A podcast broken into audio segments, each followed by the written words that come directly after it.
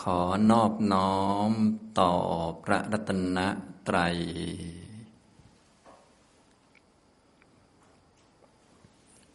สวัสดีครับท่านผู้เข้าปฏิบัติธรรมทุกท่าน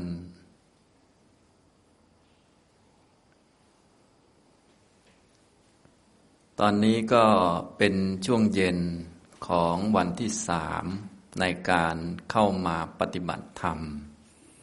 สำหรับ การปฏิบัติธรรมในคอร์สนี้ก็ชื่อคอร์สว่าคอร์สวิปัสสนากรรมฐาน หลักสูตรอริยมรรคนะผมก็เน้นพูดให้ทุกท่านรู้จักกับการปฏิบัติวิปัสสนากรรมฐานที่จะนำเข้าสู่อริยมรรคเพื่อที่จะให้เกิดปัญญาเข้าใจใน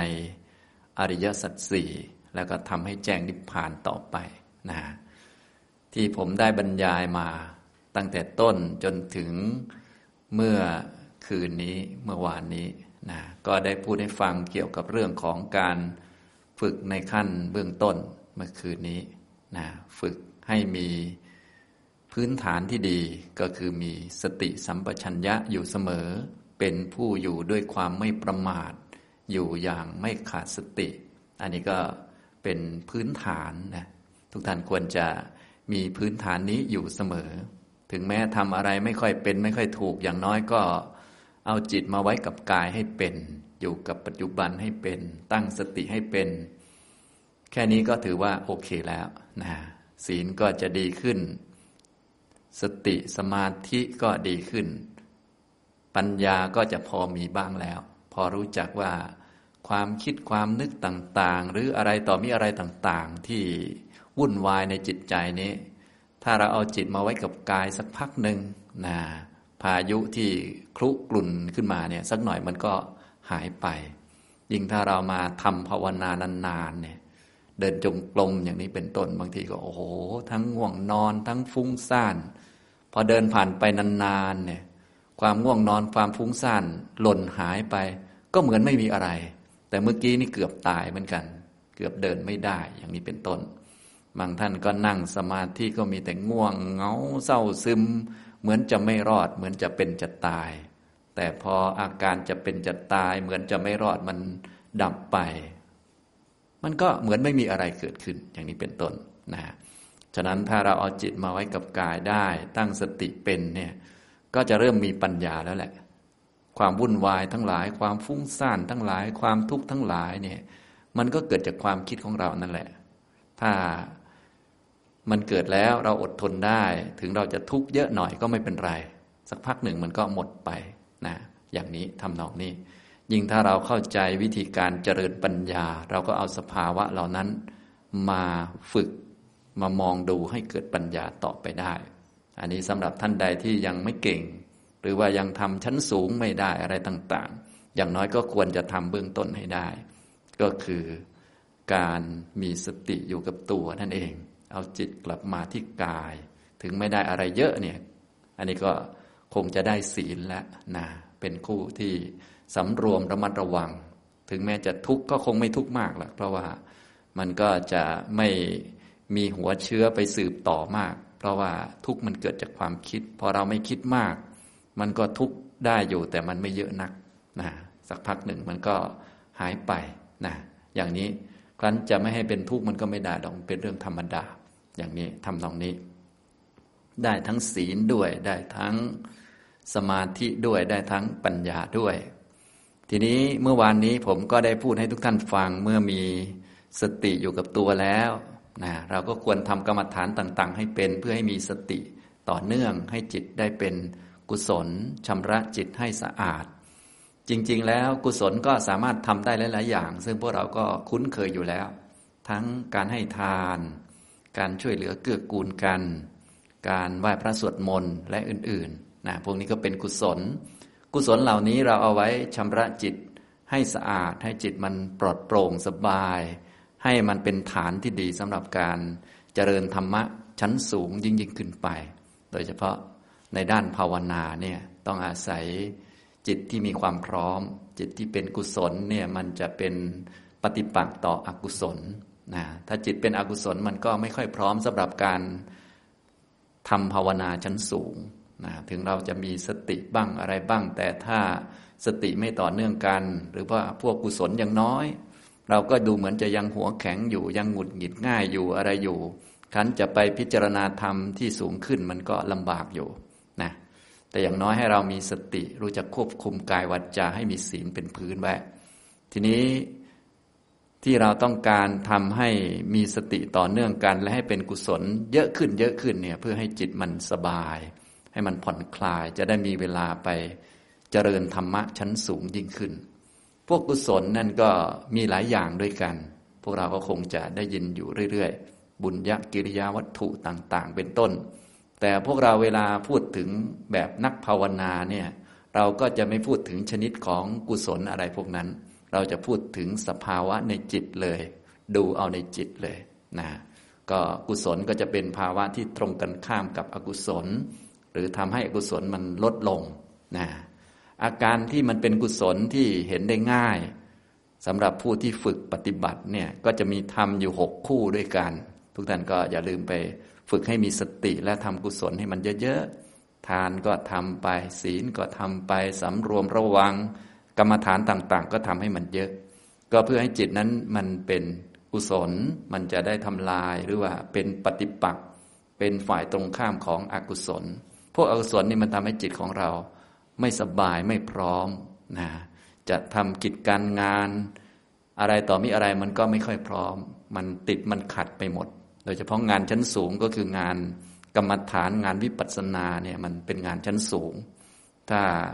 อกุศลมากวนมันก็ติดขัดไปหมดนะอย่างนี้ ซึ่งถ้าจิตเป็นกุศลตัวที่สังเกตได้ง่าย จิตของพวกเรามันก็จะมีสภาวะที่เป็นคู่คู่กันเนี่ยเขาเรียกว่าธรรมะที่เป็นพื้นฐานทางกุศลเนี่ยมันเป็นธรรมะที่เป็นคู่ มีหกคู่ด้วยกัน มีอาการเป็น คำไทยๆเราที่พอเข้าใจได้ง่าย ๆ ก็คือความสงบ ความเบา ความอ่อน ควรแก่การงาน คล่องแคล่วและมันก็ตรงดีนะถ้าเป็นภาษาบาลีเขาก็จะมีเหมือนกัน ท่านใดสนใจก็ไปเรียนเอาได้ อันนี้สำหรับนักภาวนาเราก็ดูสภาวะในจิตเอาเลยนะไม่ต้องเรียกชื่อก็ได้ แต่อาการของมันจะเป็นประมาณนี้ก็คือ มันจะมีความสงบนะก็คือจะ เป็นปฏิปักษ์ต่อความฟุ้ง ถ้าเป็นอกุศลเนี่ยมันจะออกทำนองฟุ้งซ่านกระจัดกระจาย ถ้าเป็นกุศลมันจะมีลักษณะที่สงบนะสงบระงับลงนะอย่างนี้ถึงแม้จะมี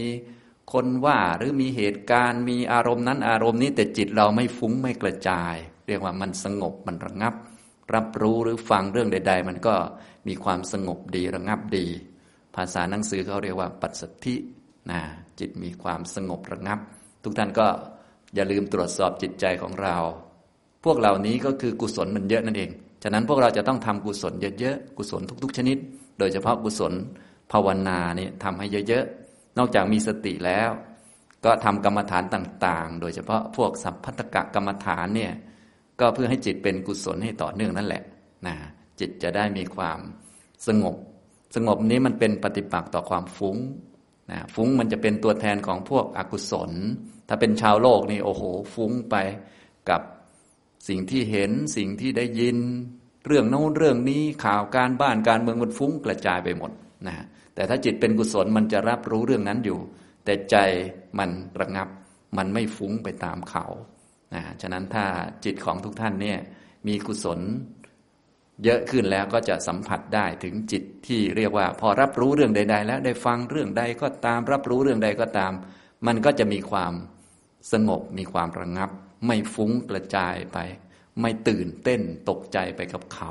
นะอย่างนี้ ฉะนั้นอะไรที่ทำให้เราตื่นเต้นจะไม่ค่อยมีและ อะไรที่ทำให้ตกใจต่างๆ จะไม่ค่อยมี จะให้ฟุ้งไปกับเรื่องนั้นเรื่องนี้ไม่ค่อยมีนะถ้าจะทำเป็นตื่นเต้นก็ทำเป็นแค่ แสดงอาการให้คนอื่นเขาไม่ไม่ว่าเราเท่านั้นเองว่าเลอเป็นอย่างนั้นเลยอย่างนี้เลยนะทำเป็นตื่นเต้นกับเขาแต่จริงเราไม่ได้ตื่นเต้นอะไรกับเขาหรอกอย่างนี้ แต่ถ้าจิตฟุ้งนี่โอ้โห มันจะมีเรื่องให้ตื่นเต้นเยอะนะฉะนั้นถ้าท่านมีกุศลเยอะขึ้นเนี่ยเรื่องที่ทำให้ตื่นเต้นก็จะน้อยลง คืออุทจจะมันลดลงนั่นเอง ตื่นเต้น ตื่นนั่นตื่นนี่ก็คืออุทจจะนั่นแหละนะถ้าเป็นกุศลเยอะมันก็จะสงบระงับ ภาษาหนังสือเขาเรียกว่า ปัสสัทธิสงบนะและตัวต่อมาก็คือมันมีความเบานะจิตใจมันก็จะเบา มันก็จะเป็นปฏิปักษ์ต่อความหนัก จิตของเราถ้าหากว่ามันเป็นพวกอกุศล โดยเฉพาะนักภาวนาเนี่ยพวกนิวรณ์ประเภทถีนมิทะเนี่ยมันจะทำให้จิตมันหนักทำอะไรมันก็ไม่ค่อยสะดวก เวลาจะลุกแต่ละทีก็เหมือนจะ หอยทากลุกกว่าจะได้มันก็ลำบาก ตัวมันหนักยังไงก็ไม่รู้ แต่ตัวเนี่ยร่างกายมันก็น้ำหนักก็เท่าเดิมนั่นแหละ แต่ว่ามันลุกยากนะอย่างนี้ทำนองนี้ลุกยาก ตื่นเช้าเช้าก็ไม่ค่อยอยากจะลุกตัวมันหนักๆยังไงก็ไม่รู้ พวกนี้ก็คืออาการที่จิตมันเป็นอกุศลยังเยอะอยู่ เราก็ต้องทำกุศลให้มันเยอะๆนะถ้าทำกุศลเยอะ ๆ แล้วจิตมันจะมีความเบานะพอมีความเบานี่ ความหนักๆในจิตของเราก็จะไม่มี ถึงน้ำหนักร่างกายจะเยอะอะไรเยอะเนี่ยมันก็จะไม่มีเรื่องว่า โอ้ยมันหนักมันยากมันลำบากนะถ้าเป็นอกุศลนี่เวลาทำอะไรมันจะยากลำบากไปหมดนะจิตมันก็จะฟุ้งด้วย หนักด้วย จะลุกก็ยาก ลุกก็ลำบาก จะเดินจงกรมทีก็โอ้ยตั้งท่า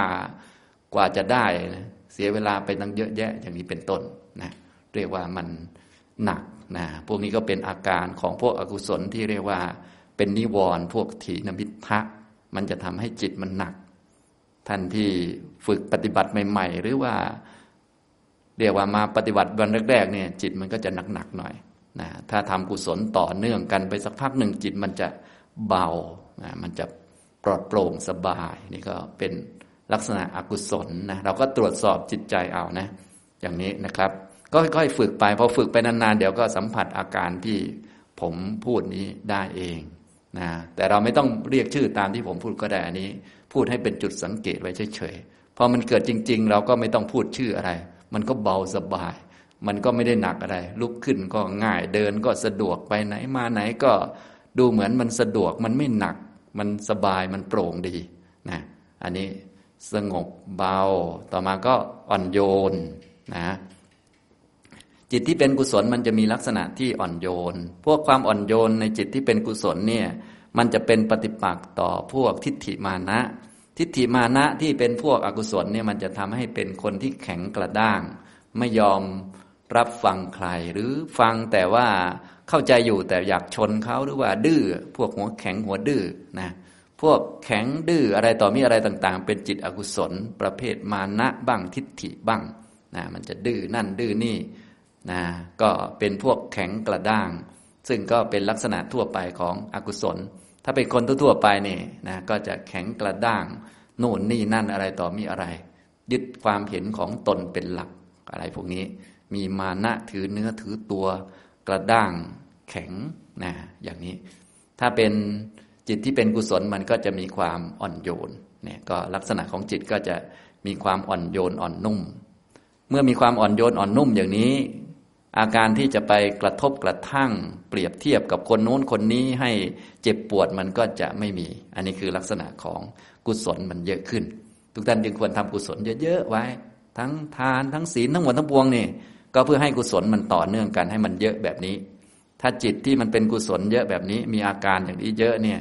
เราสามารถที่จะนำจิตนี้ไปใช้งานหรือว่าไป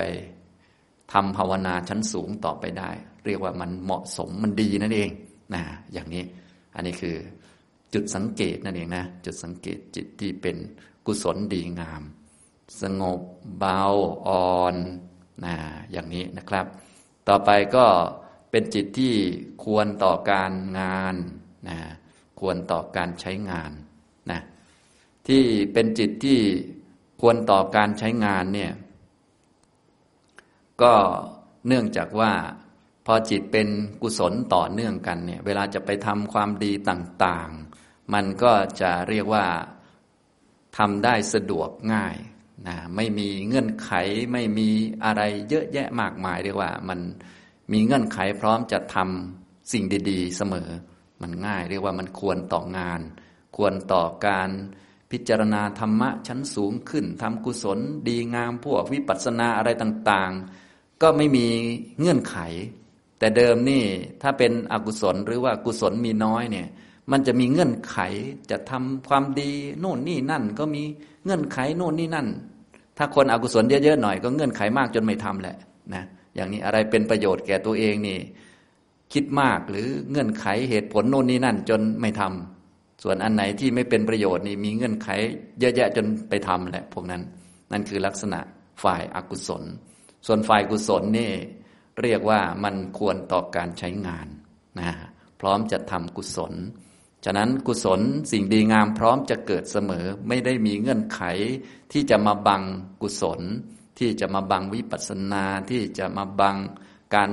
เจริญมรรคได้ เพราะเจริญมรรคมันเกิดกับจิตอยู่แล้ว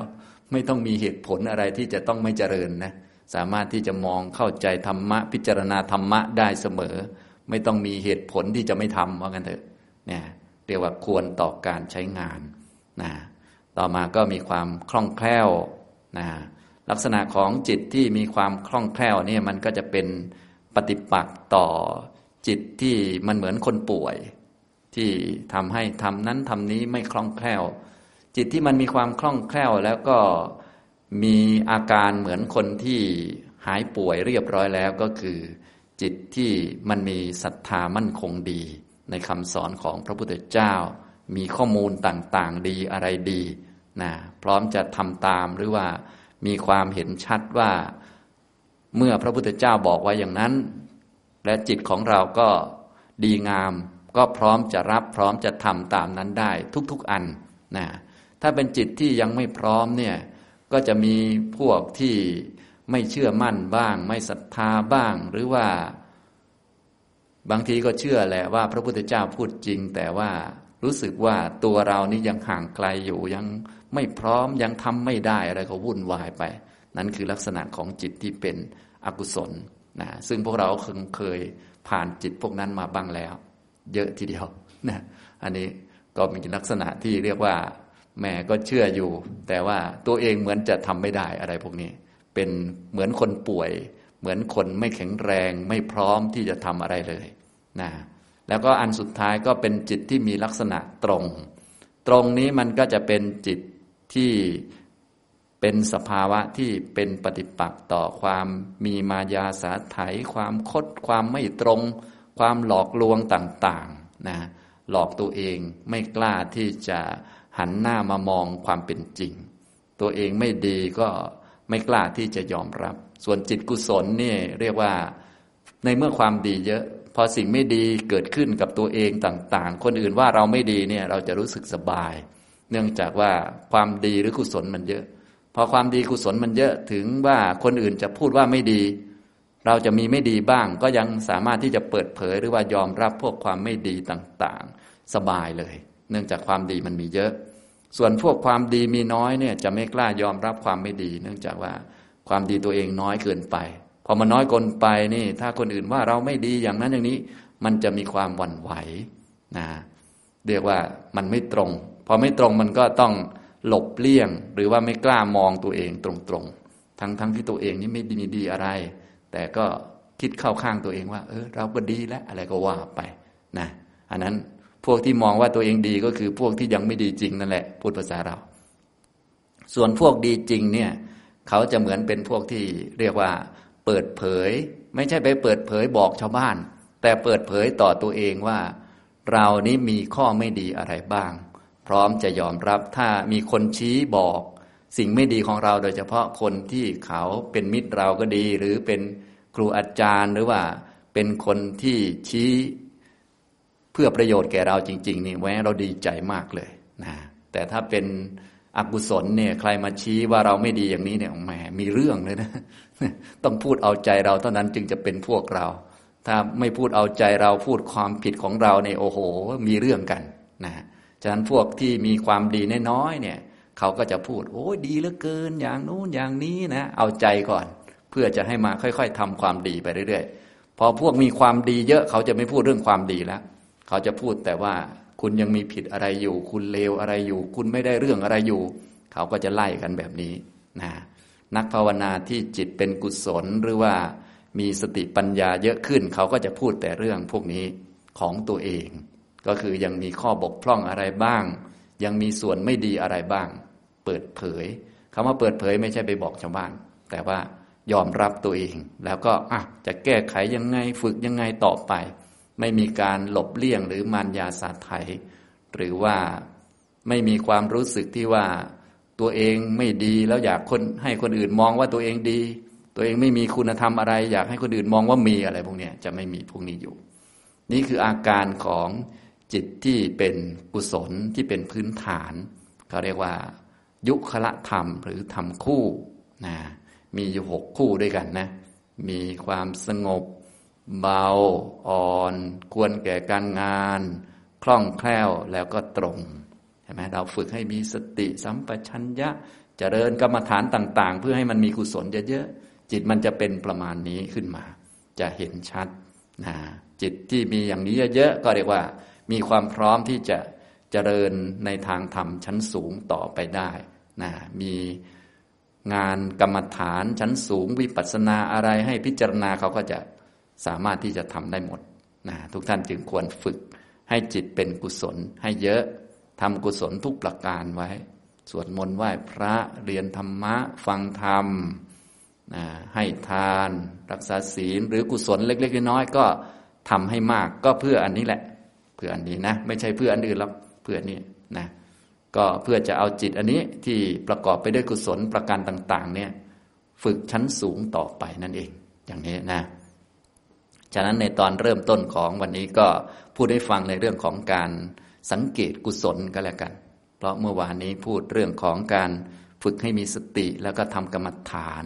เพื่อให้จิตเป็นกุศลสะอาดปลอดโปร่ง ถ้ากุศลเยอะๆก็จะมีอาการสงบนะไม่ฟุ้งซ่านไม่กระจัดกระจาย เบาคือไม่หนักนะฮะเดินก็คล่องสะดวกสบายก้าวเท้าก็คล่องสะดวกนะถ้าวันแรก ๆ พวก ทีนมิทะเยอะหน่อยจะก้าวเท้าทีบางทียกไม่ค่อยขึ้นนะขานี่นะอันนี้มันหนักเหลือเกินนะที่หนักนี่ไม่ใช่เท้านะ จิตมันหนัก ที่จิตมันหนักก็คือเนี่ยมันมีพวกถีนมิทะพวกนิวรณ์มาขวางมันอยู่นะยิ่งถ้าเป็นอกุศลเยอะเนี่ยโอ้ยลุกไม่ค่อยขึ้นหรอกให้ทำกรรมฐานเนี่ย ไม่ลุกเลยโดยซ้ำไปอย่างนี้พวกเราคงคล่องแล้วบ้างวันที่สามในคล่องหรือยังครับนะเพราะว่าทำกุศลต่อเนื่องนะ ก็ไม่กี่วันก็จิตก็เริ่มเป็นกุศลเห็นชัดแล้ว จริง ๆ ที่ตั้งแต่เราทำมันก็เป็นกุศลแล้ว แต่ว่ามันยังไม่มาก พอมันยังไม่มากมันก็อาการมันยังไม่ชัด พอทำต่อเนื่องกันมาก ๆเข้า ตื่นแต่เช้า ก็อยากนอนก็ไม่นอนต่อนะเชื่อระฆังแล้วก็ตีแล้วก็มานะอย่างนี้นะอันนี้ก็ไม่เชื่อความต้องการหรือความอยากของตัวเอง เชื่อเสียงระฆังว่า ระฆังดีกว่า ระฆังตีให้มาสวดมนต์ดีกว่านอนอย่างนี้เป็นต้นนะต่อไปกลับไปที่บ้านแล้วก็ตั้งนาฬิกาปลุกหรือเตือนตัวเองก็ได้ตีสี่ครึ่งตื่นมาล้างหน้า แปลงฟันมาเดินจงกรมอย่างนี้นะอย่าทำตามความอยาก อย่าทำตามความคิดอะไรพวกนี้แต่ว่าอยู่ที่บ้านมันทำยาก พอมาที่นี่มีระฆังช่วย มีเพื่อนๆช่วยอะไรช่วยนะ พอทำต่อเนื่องไปก็เดี๋ยวกุศลก็เกิดขึ้น ฉะนั้นทุกท่านก็อย่าลืมจำภาวะพวกนี้ไว้ แล้วก็เอาไปทำต่อที่บ้านนะรักษาจิตให้เป็นกุศลไว้ อันนี้เป็นของมีค่ามากนะจิตเป็นกุศลเนี่ย เพราะว่าถ้าเราตายตอนจิตที่เป็นกุศลเนี่ยมันแน่นอนคือไปสุคติโลกสวรรค์นะแต่ว่าจิตของพวกเรานี่ต้องมีทั้งกุศลอกุศลปนเปกัน แต่จิตที่พูดให้ฟังนี้เรียกว่า กุศลต่อเนื่องจนเห็นชัดเลย มีอาการสงบ เบาอ่อน ควรแก่การงาน คล่องแคล่วแล้วก็ตรงนะครับ ทีนี้ในเย็นวันนี้ก็จะพูดต่อไปถึงการฝึกชั้นสูงต่อไปนะอย่างที่บอกไปแล้วก็คือในคอร์สเรานี่เราก็เน้นทางด้านปัญญาที่จะเห็นอริยสัจสี่เน้นให้มีการประกอบอริยมรรครวมเข้ามาให้เกิด มรรคยานขึ้นจะได้เห็นอริยสัจนะเห็นทุกข์เห็นเหตุให้เกิดทุกข์ทำให้แจ้งนิพพานทำมรรคให้เกิดขึ้น อันนี้คือหลักนะอย่างนี้ ทีนี้ธรรมะที่เป็นฝ่ายของมรรคเนี่ยตามคำสอนของพระพุทธเจ้านะท่านก็แยกแยะเอาไว้ ถ้าเราพูดหมวดเดียวก็คือพูดอริยมรรคนั่นแหละ ตามชื่อคอร์สนี้ แต่ว่าอริยมรรคมีตั้งแปดแล้วก็ต้องประกอบผสมกันจึงจะสมบูรณ์ ท่านก็แจกแจงออกมาเพื่อให้สะดวกหรือว่าให้เหมาะต่อผู้ปฏิบัติตั้งแต่ต้น การฝึกทางด้านปัญญาก็จะมีหมวดธรรมต่างๆ ที่เป็นเงื่อนไขให้เอามารวมกันนี้มีอยู่เจ็ดหมวดด้วยกัน มี 37 ประการ ซึ่งทั้งเจ็ดหมวดจริง ๆ ก็อันเดียวกันนั่นแหละ เกิดในจิตเดียวกันนี่แหละ เพียงแต่ว่าแยกเป็นชื่อต่างๆ เพื่อให้สะดวกต่อการศึกษารวมทั้งการปฏิบัติให้เหมาะกับคนนั้นๆใน ช่วงนั้นๆนะพอสมบูรณ์แบบแล้วก็อันเดียวกันนั่นแหละ ก็คือพูดมรรคแปดไปเลยก็ได้ เพราะว่าอริยมรรคมีองค์แปดนี้เป็นระดับอริยสัจอยู่แล้ว มันก็พูดอริยมรรคมีองค์แปดอันเดียวก็ถือว่าโอเคหมดจบหมดนะฮะอย่างนี้นะครับ ก็ธรรมะที่เป็นฝ่ายของปัญญาที่เห็นอริยสัจสี่เนี่ยท่านเรียกว่า โพธิปักกิยธรรม มีอยู่เจ็ดหมวด มีสามสิบเจ็ดประการนะ ท่านไหนที่เรียกว่าเป็นผู้ใหม่เกี่ยวกับหลักธรรมชุดนี้ก็ควรหาความรู้สักหน่อยหนึ่งซึ่งหนังสือผมก็เขียนไว้มีให้อ่าน มีให้ฟังการบรรยายก็มีเยอะแยะไปหมดเลยเรื่องพวกนี้นะเพราะว่าเป็นหลักธรรมสำคัญที่เป็นเงื่อนไขเมื่อเอามารวมผสมประกอบกันเข้าแล้ว ก็จะได้เป็นอริยมรรคเป็นตัวที่ทำให้เกิดดวงตาเห็นอริยสัจอย่างนี้นะ ถ้าพูดหมวดเดียวก็พูดอริยมรรคมีองค์แปดไปเลย แต่ถ้าพูดขยายออกมา ก็จะเป็นเจ็ดหมวดมีสามสิบเจ็ดประการ ในเจ็ดหมวดสามสิบเจ็ดประการนี้ก็มีหมวดที่หนึ่งก็คือ สติปัฏฐานสี่สองสัมมาปัฏฐานสี่สามอิทิบาทสี่สี่อินทรีห้าห้าพละห้าหกพจงเจ็ดแล้วก็เจ็ดอริยมรรคมีองค์แปดนะทั้งหมดนี่จริงๆก็คืออันเดียวกันนั่นแหละ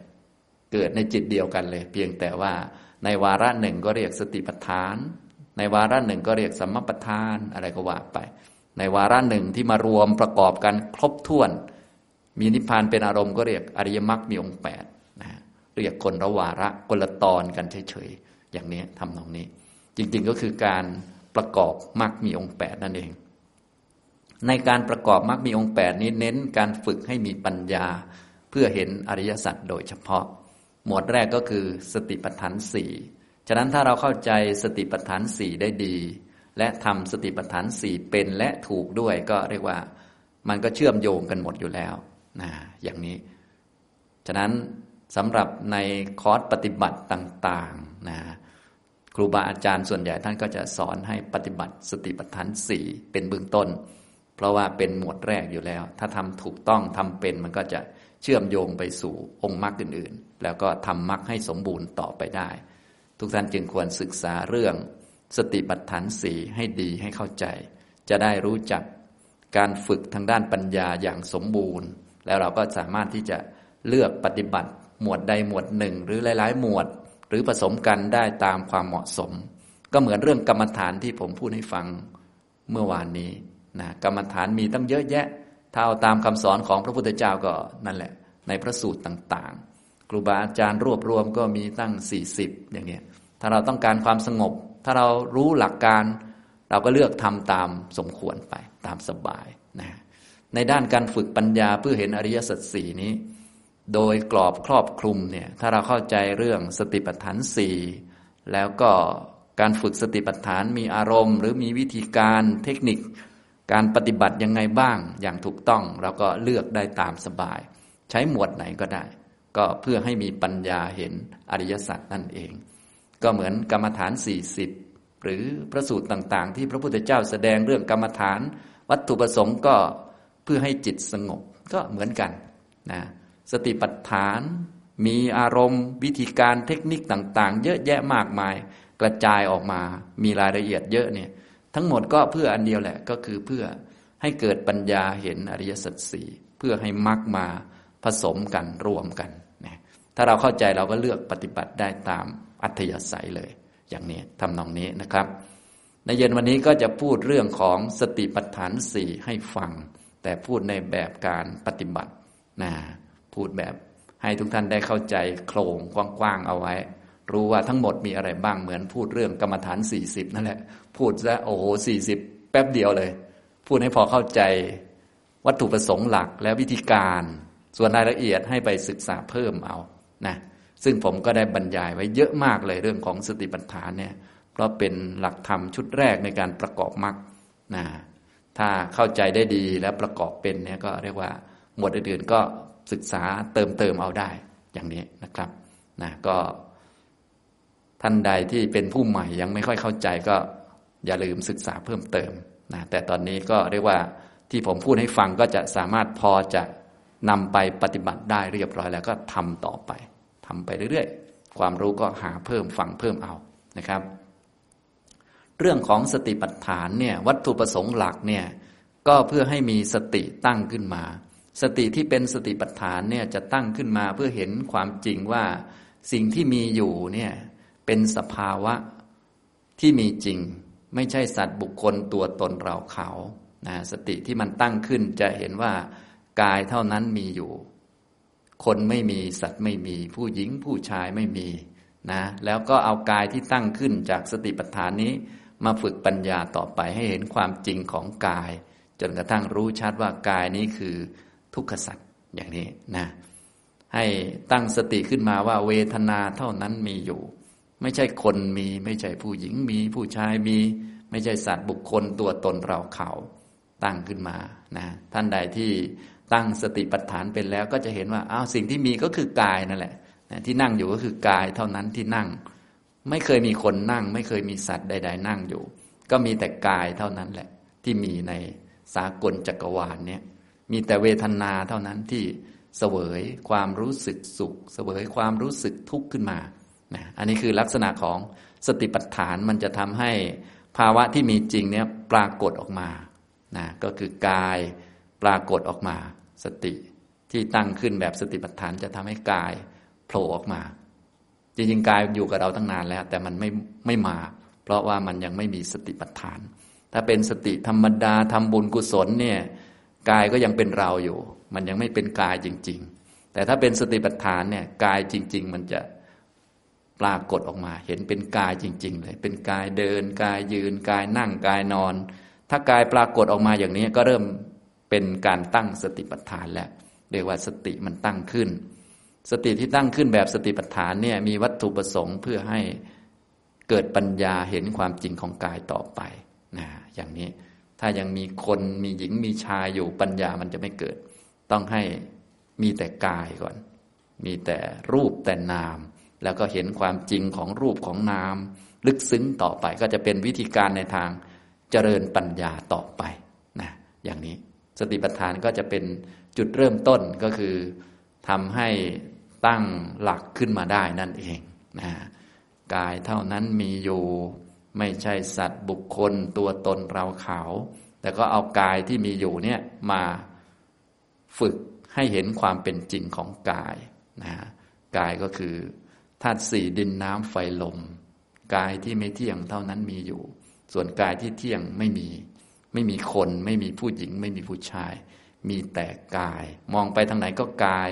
ภายในคือตัวเองก็คือกาย ภายนอกก็คือกายเหมือนกัน คนก็คือกาย สุนัขกก็คือกายเหมือนกัน วัวควายก็คือกาย อื่นๆที่ไหนๆก็ไม่เกินกายไปได้ มีเท่านี้ นะไม่เคยมีอะไรเกินนี้นะมีแต่กายหมดเลย อย่างนี้ทำตรงนี้นะครับ อันนี้คือลักษณะของสติปัฏฐานนะท่านที่ฝึกปฏิบัติมาพอสมควรแล้ว สติสัมปชัญญะดีพอสมควรคงรู้จักแล้วว่ากายเป็นยังไง กายเดินกายยืนกายนั่งกายนอนอะไรพวกนี้ท่านที่ปฏิบัติใหม่ๆ เวลากายปรากฏออกมาอาจจะตกใจนิดหนึ่งว่าเอ้ยนั่นอะไรนะ เหมือนตุ๊กตาเดินหรือเหมือนหุ่นยนต์เดินอยู่ นะบางคนดูกระจกแล้วตกใจอา้าวนั่นนั่นเราเดินนั่นแหละนะงงงงตัวเอง ลืมหน้าตัวเองไปว่ามันเป็นยังไงนะอย่างนี้เป็นต้น นึกหน้าตัวเองไม่ถูกเลยนะอันนี้ก็คือลักษณะของกายนะที่ตั้งขึ้นตามสติปัฏฐาน สติปัฏฐานเป็นสติที่ทำให้กายปรากฏออกมา เวทนา มีอยู่ จิตมีอยู่ธรรมเท่านั้นมีอยู่ ไม่มีคน ไม่มีผู้หญิง ไม่มีผู้ชาย ไม่มีเรา ไม่มีเขา ไม่มีของเราของเขานะถ้าพูดภาษาให้เข้าใจง่ายก็คือมีแต่กายกับจิต มีแต่รูปธรรม นามธรรมโผล่ออกมา สติปัฏฐานมันจะทำให้สิ่งเหล่านี้โผล่ออกมา และนำไปสู่การเจริญปัญญาได้นั่นเอง อันนี้คือหลักของสติปัฏฐานมันเป็นอย่างนี้ เป็นหลักของการฝึกปัญญาตั้งแต่ต้นเลย ก็คือ มีสติมั่นคงพอที่จะทำให้กายเวทนาจิตธรรมปรากฏออกมา ให้ความเป็นจริงรูปธรรมนามธรรมปรากฏออกมา อย่างนี้ ซึ่งสติปัฏฐานนั้นก็คือการประกอบมรรคนั่นแหละ ไม่ใช่สติธรรมดา แต่เป็นสติที่มาจากการประกอบองค์มรรคเข้ามา โดยมีองค์มรรคที่ต้องใช้ประจำอยู่สามองค์ประกอบ ยิ่งมีเยอะกว่านั้นก็ยิ่งดี ก็จะยิ่งปรากฏชัดมากขึ้นมากขึ้น ถ้าครบแปดก็ปรากฏเป็นสัจจะสี่ไปเลย ตอนที่ยังไม่ครบก็จะปรากฏตามกำลังขององค์มรรคหรือตามกำลังของปัญญา เพิ่มขึ้นไปเรื่อยๆ องค์มรรคเบื้องต้น หรือองค์มรรคที่ต้องใช้ประจำก็จะมีสามก็มีตามสติปัฏฐานเนี่ยบางท่านก็คงเคยสวดและเปิดดูในหนังสือนะเราก็สวดตามได้ อาตาปีสัมปชาโนสติมา มีความเพียรเผากิเลส มีสัมปชัญญะ มีสติ ตัวอาตาปีนี้ก็คือตัววิริยะตัวความเพียร ซึ่งต่อไปเขาก็จะได้ชื่อเป็นสมมปทาน เป็นวิริยินทรีวิริยะพละ วิริยะสัมพชฌงแล้วก็สัมมาวายามะนะก็เปลี่ยนชื่อไปเรื่อยๆ จริง ๆ ก็คือตัวเดียวกัน ตอนแรกก็ตัวเล็กหน่อย ต่อมาก็รวมกับเพื่อนๆ ครบแปดก็เป็นสัมมาวายามะ ก็คือตัวเดียวกันนั่นแหละพูดถึงตัวเดียวกัน ตัวนี้เป็นองค์มรรคประจำที่ต้องมีเสมอ ฉะนั้นทุกท่านจึงควรรู้จักสัมมาวายามะ หรือความเพียรที่ถูกต้อง ความเพียรที่ถูกต้องในเบื้องต้นก็มีลักษณะเป็นอาตาปี ก็เนื่องจากว่าคนที่มาปฏิบัติเนี่ยแรก ๆ เป็นคนมีกิเลสเยอะ ก็ต้องอาศัยความเพียรตัวนี้ในการเผากิเลสก็คือไม่ทำตามกิเลสนั่นเองฝืนกิเลสไว้ นะอย่างนี้นะก็เวลาปฏิบัติก็เลย ต้องฝืนกิเลส อย่าทำตามใจตัวเอง อย่าทำตามความอยาก อย่าทำตามความคิด ให้ทำสิ่งที่มันเป็นประโยชน์ต่อการเจริญมรรคต่อการไปนิพพาน อะไรที่เป็นประโยชน์ต่อการทำให้แจ้งนิพพาน อะไรที่เป็นประโยชน์ต่อการเจริญมรรคก็ทำเสียนะอย่างนี้ให้ฝืนกิเลสเอา ราะว่าถ้าไปฟังกิเลสก็คงจะไม่ได้เจริญมรรคเพราะว่ากิเลสกับมรรคเขาคนละขั้วกันอยู่แล้ว เขาไปคนละทิศกันนะอย่างนี้ก็อาศัยความเพียรตัวนี้ในการที่จะฝืนแล้วก็ทำอย่างนี้ทำนองนี้นะครับ แรก ๆ ก็จะดูฝืนเยอะหน่อยก็เลยใช้คำว่าอาตาปี แปลว่าเพียรสำหรับเผากิเลสนั่นเอง จึงรู้สึกว่ามันยากมันลำบากมันเร่าร้อนในใจของเรา เนื่องจากมรรคมันเกิดกับจิตของเรา แล้วก็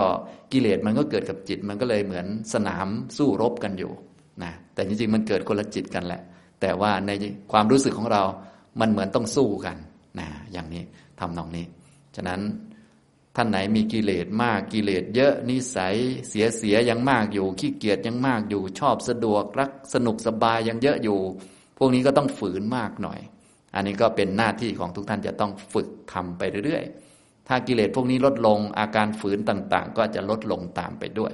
นะอาการฝืนที่ลดลงก็ความเพียรก็จะเรียกว่าดีขึ้น แก่กล้าขึ้น ก็จะกลายเป็นความเพียรสำหรับที่จะละกิเลส แล้วก็เจริญกุศลทำกุศลให้สมบูรณ์ต่อไปนะตอนแรกๆยัง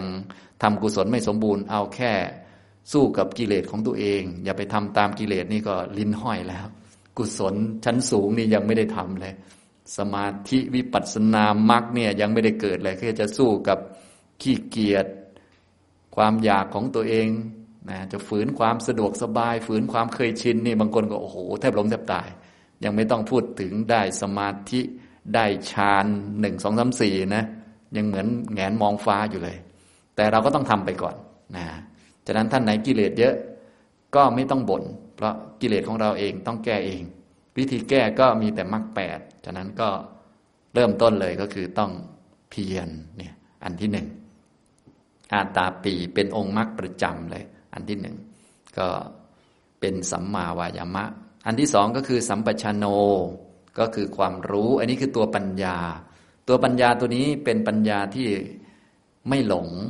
นะเป็นแบบอสัมโมหะสัมปชัญญะ เป็นปัญญาที่ไม่หลง คนปุถุชนนั้นเขาจะหลง อาการหลงเป็นยังไง ก็คืออาการหลงจะมีอาการที่ไปเอาสภาวะที่เกิดขึ้นมาเป็นเราหรือเป็นของเรา อันนี้คืออาการที่หลง ส่วนอาการที่ไม่หลงในแบบสติปัฏฐานก็คือ อาการที่เกิดขึ้นทั้งหมดไม่เอามาเป็นเรา ไม่เอามาเป็นของเรา ให้มันเป็นกาย เป็นเวทนา เป็นจิต เป็นธรรม เป็นรูปธรรม เป็นนามธรรม เป็นรูปขันเวทนาขันสัญญาขัน สังขารขันวิญญาณขันไม่เอามาเป็นเรา ไม่เอามาเป็นของเรา อันนี้คือปัญญาหรือสัมปชัญญะนะนี่เป็นปัญญาพื้นฐานเบื้องต้นที่ต้องมี ต่อไปก็ต้องรู้สภาวะเหล่านี้โดยความไม่เที่ยง เป็นทุกข์ไม่เป็นตัวตน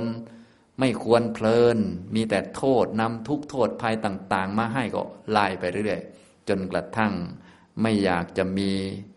ชีวิตใหม่อีก สูงไปเรื่อยๆ นะอย่างนี้ทำนองนี้ อันนี้คือปัญญาหรือสัมมาทิฏฐินั่นเองนะฉะนั้นสัมมาทิฏฐิในเบื้องต้นก็คือ เห็นสภาวะต่างๆ โดยไม่เอามาเป็นเราไม่เอามาเป็นของเรา ให้กายเป็นกายไป อย่างเช่นกายนั่งอยู่ก็เป็นกายไป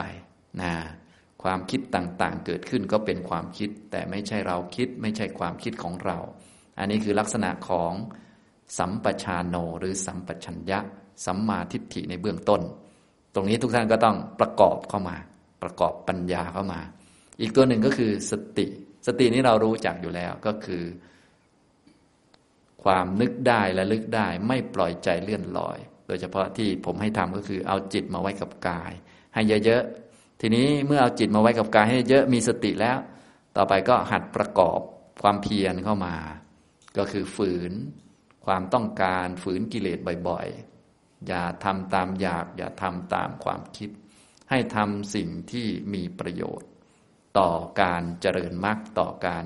ทำให้แจ้งนิพพานพูดภาษาเราก็ทำตามพระพุทธเจ้านั่นแหละนะค่อยๆทำไปเรื่อยๆนะท่านใดที่มีเวลาก็มาฝึกตามรูปแบบนี้ก็จะความเพียรก็จะเยอะเนื่องจากพอมาฝึกตามรูปแบบเนี่ยกิเลสต่างๆ มันก็จะมาขวาง พอมาขวางก็ดีเลย เราก็จะได้มีความเพียรยิ่งกิเลสมาเยอะความเพียรของเราก็ต้องเยอะตามไปด้วย มันก็ความเพียรก็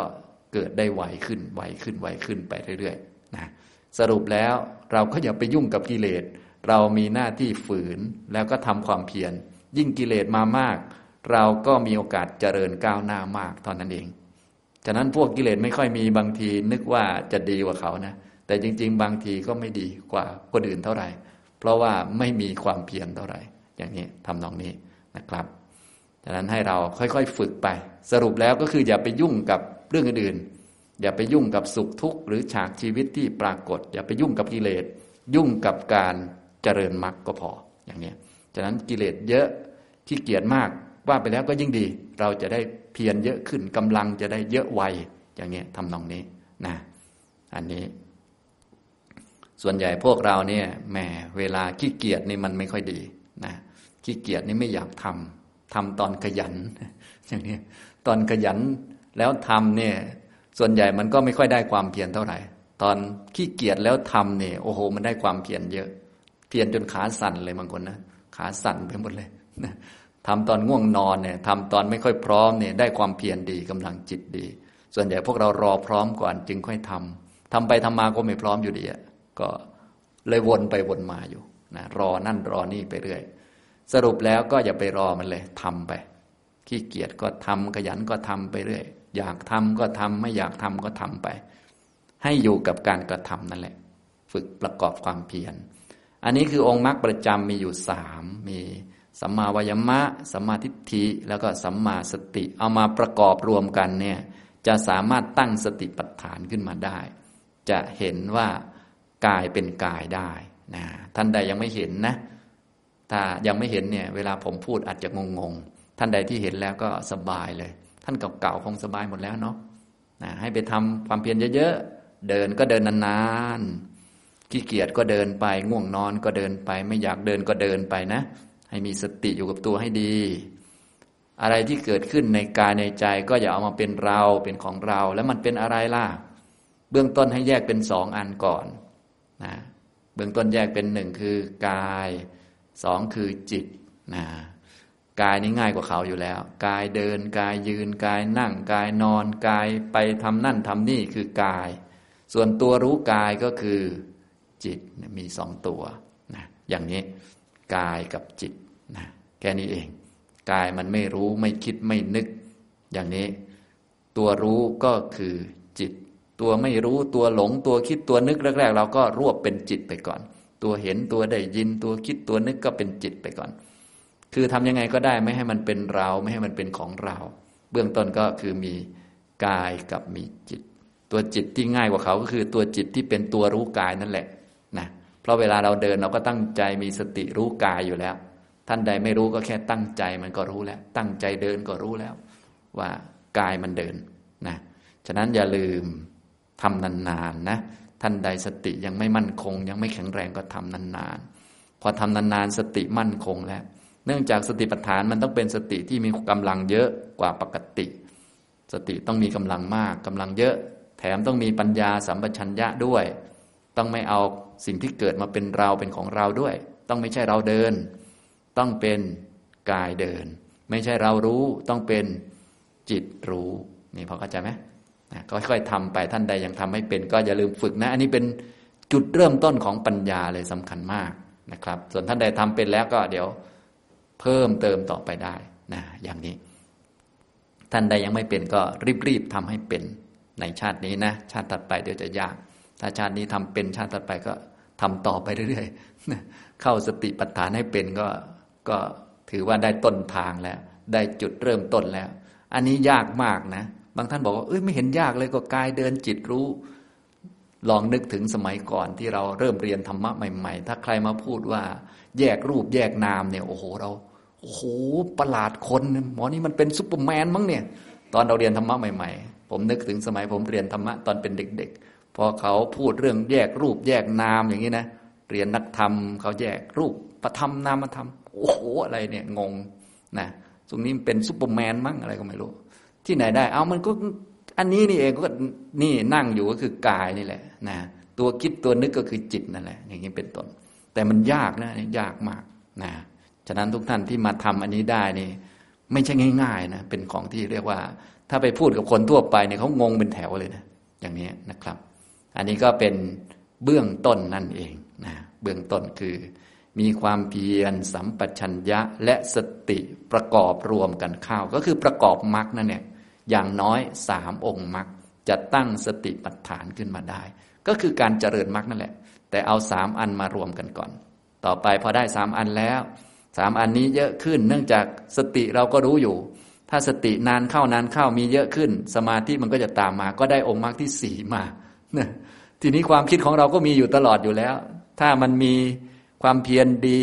ทิฏฐิถูกต้อง มีสติดี มีสมาธิดีมันคิดอะไรมันก็ต้องเป็นสัมมาสังกัปปะ มันก็มาด้วยกันเนะเดี๋ยวอันอื่นมันก็มามา มันก็ครบแปดแล้ว แป๊บเดียวเองนะแป๊บเดียวหนึ่งหมายถึงพูด พูดแป๊บเดียว ส่วนทำเนี่ยไม่รู้นานไม่นานแล้วแต่คน ก็พูดแป๊บเดียวจริงๆนะเห็นไหมแป๊บเดียวมันครบมรรคแปดแล้วเนี่ยทำแบบนี้แหละเรียกว่าทำมรรคแปดละนะปัญญามันก็จะแหลมคนแหลมมากขึ้นตามองค์มรรคที่เราประกอบเข้าไปเนี่ยอย่างนี้นะครับ ฉะนั้นความดีทั้งหมดเนี่ยถ้าว่ารวมๆแล้วทั้งด้านปัญญาศีลสมาธิก็รวมอยู่ในมรรคมีองค์แปดนี่แหละ และถ้าจิตของทุกท่านดี โดยเฉพาะที่บอกเมื่อสักครู่นี้ว่าถ้าจิตเป็นกุศลเนี่ยทำมรรคแปดง่าย สะดวกเพราะมันเป็นพวกเดียวกันมรรคแปดนี้เป็นฝ่ายกุศลมันเป็นพวกเดียวกันเลย ถ้าจิตดีงามพร้อมมันก็ทำสะดวก ถ้าจิตยังไม่พร้อมก็ทำได้แต่ว่า โอ้โหมันต้องสู้กันอะไรกันก็ว่ากันไปนะสรุปแล้วก็ยังไงก็ทำไว้ก่อน กุศลก็ทำไว้ให้เยอะที่ต้องเพิ่มก็คือต้องทำมรรคแปดด้วยทำกุศลอย่างเดียวไม่พอนะกุศลเป็นตัวช่วยเป็นกองหนุน ยิ่งเยอะยิ่งดี จิตสะอาดปลอดโปร่งกวนต่อการงานก็ยิ่งดีนะสมาธิทำไว้ดี เป็นกุศลดีมาก เพราะว่าสมาธิกุศลมันต่อเนื่องมันดีเลย เอามาทำมรรคแปดโอ้โห พวกเดียวกันเลย อย่างนี้ทำนองนี้นะครับ อันนี้เป็นจุดตั้งต้นของการฝึกในฝ่ายปัญญา เริ่มต้นจากสติปัฏฐานสี่อันนี้ก็คือวิธีตั้งสติปัฏฐานนะตัวนี้แหละที่สำคัญก็คือตัวตั้งสติปัฏฐาน ฉะนั้นสติปัฏฐานหลักๆ ก็มีอย่างเดียวนี่แหละ ก็คือการประกอบมรรคสามตัวขึ้นมา ก็คือประกอบความเพียร สัมปชัญญะสติ ให้ตั้งขึ้นมา เพื่อจะเห็นความเป็นจริงที่มีอยู่ เพราะความเป็นจริงที่มีอยู่ก็มีเพียง รูปธรรม นามธรรม มีเพียงขันห้าเท่านั้นแหละ ไม่ได้มีคนไม่ได้มีหญิงมีชายอะไรนะที่มีคนมีหญิงมีชายมีอะไรขึ้นมา เพราะขาดสติแล้วก็หลงเท่านั้นเอง ถ้าไม่หลงก็ไม่มี ถ้ามีสติขึ้นมาเป็นแบบสติปัฏฐานก็รู้ความเป็นจริงนะทีนี้พระพุทธเจ้าของเราก็ทรงแสดงสติปัฏฐาน แจกออกมาเป็นสี่ให้เหมาะกับ จริตของผู้ปฏิบัติ หรือว่าให้เหมาะกับพุทธบริษัททั้งหมดเลยนะพวกเราก็ฟังไว้จะได้เอาไปปฏิบัตินะปฏิบัติหมวดไหนก็ได้ ก็อันเดียวกันนั่นแหละ ได้ผลเหมือนกันหมดเลยนะถ้าทำเป็น เพราะว่าจริง ๆ มันก็อยู่ด้วยกันกายกับจิตนี้มันไม่เคยแยกกัน ดูกายมันก็เห็นจิต ดูจิตมันก็เห็นกาย ดูเวทนามันก็เห็นกายและจิต เห็นขันห้าเหมือนกันแหละอันเดียวกัน แล้วมันก็คือทุกขสัตว์เหมือนกันแหละ ไม่ต่างกัน และทุกขสัตว์มันก็มาจากตัณหาเหมือนเดิมมันแหละ อันเดียวกันที่ไม่มีทุกข์ก็มีแต่นิพพาน อันเดียวกันหมด มันอันเดียวกัน ปฏิบัติอันไหนก็ได้ผลเท่ากันเหมือนกัน ไม่มีอันไหนดีกว่าอันไหน เหมือนเรื่องกรรมฐานสี่สิบนั่นแหละ ถ้าเรารู้วิธีการรู้หลักก็คือ แค่ไปนึกให้จิตมันสงบเฉยๆให้มันไม่คิดมากเท่านั้นแหละ ส่วนสติปัฏฐานสี่ที่แจกละเอียดเยอะแยะมีอารมณ์มากมาย จริง ๆ มันก็อันเดียวกัน ก็คือตั้งสติขึ้นมาเพื่อเห็นสิ่งเหล่านั้นตามเป็นจริงว่ามันไม่มีตัวไม่มีตน ไม่ใช่ผู้หญิง ไม่ใช่ผู้ชาย มันเป็นสัจธรรมที่มันมีอยู่แล้วเป็นทุกข์และทุกนี้มันเป็นของบีบคั้นทิ่มแทง เป็นของที่เกิดที่ดับไม่ได้มีตัวตนอะไร เป็นของว่างจากความเที่ยง ว่างจากความสุข ว่างจากอัตตาตัวตน และทุกทั้งหมดนี้มันมาจากตัณหา เหมือนกันหมดนั่นแหละ โดยสัจธรรม มันมาจากอันอื่นไม่ได้ มันมาจากตัณหาเท่านั้นแหละนะภาวะไม่มีทุกข์ก็มีแต่นิพพานเท่านั้น จะแจ้งนิพพานได้ แจ้งความจริงเหล่านี้ได้ทั้งหมดก็มีแต่มรรคแปดเท่านั้น อันอื่นมันไม่มี เท่านี้แหละ ที่ต้องการให้ปฏิบัติทั้งหมดเนี่ยไม่ว่าหมวดไหนก็แค่นี้มีเท่านี้นะแต่พอแจกละเอียดมันก็จะเยอะขึ้น เยอะขึ้นเหมือนกรรมฐานเลยเนาะถ้าหลักการก็คือ ไปดูไปจ้องไปเพ่งให้จิตสงบนะ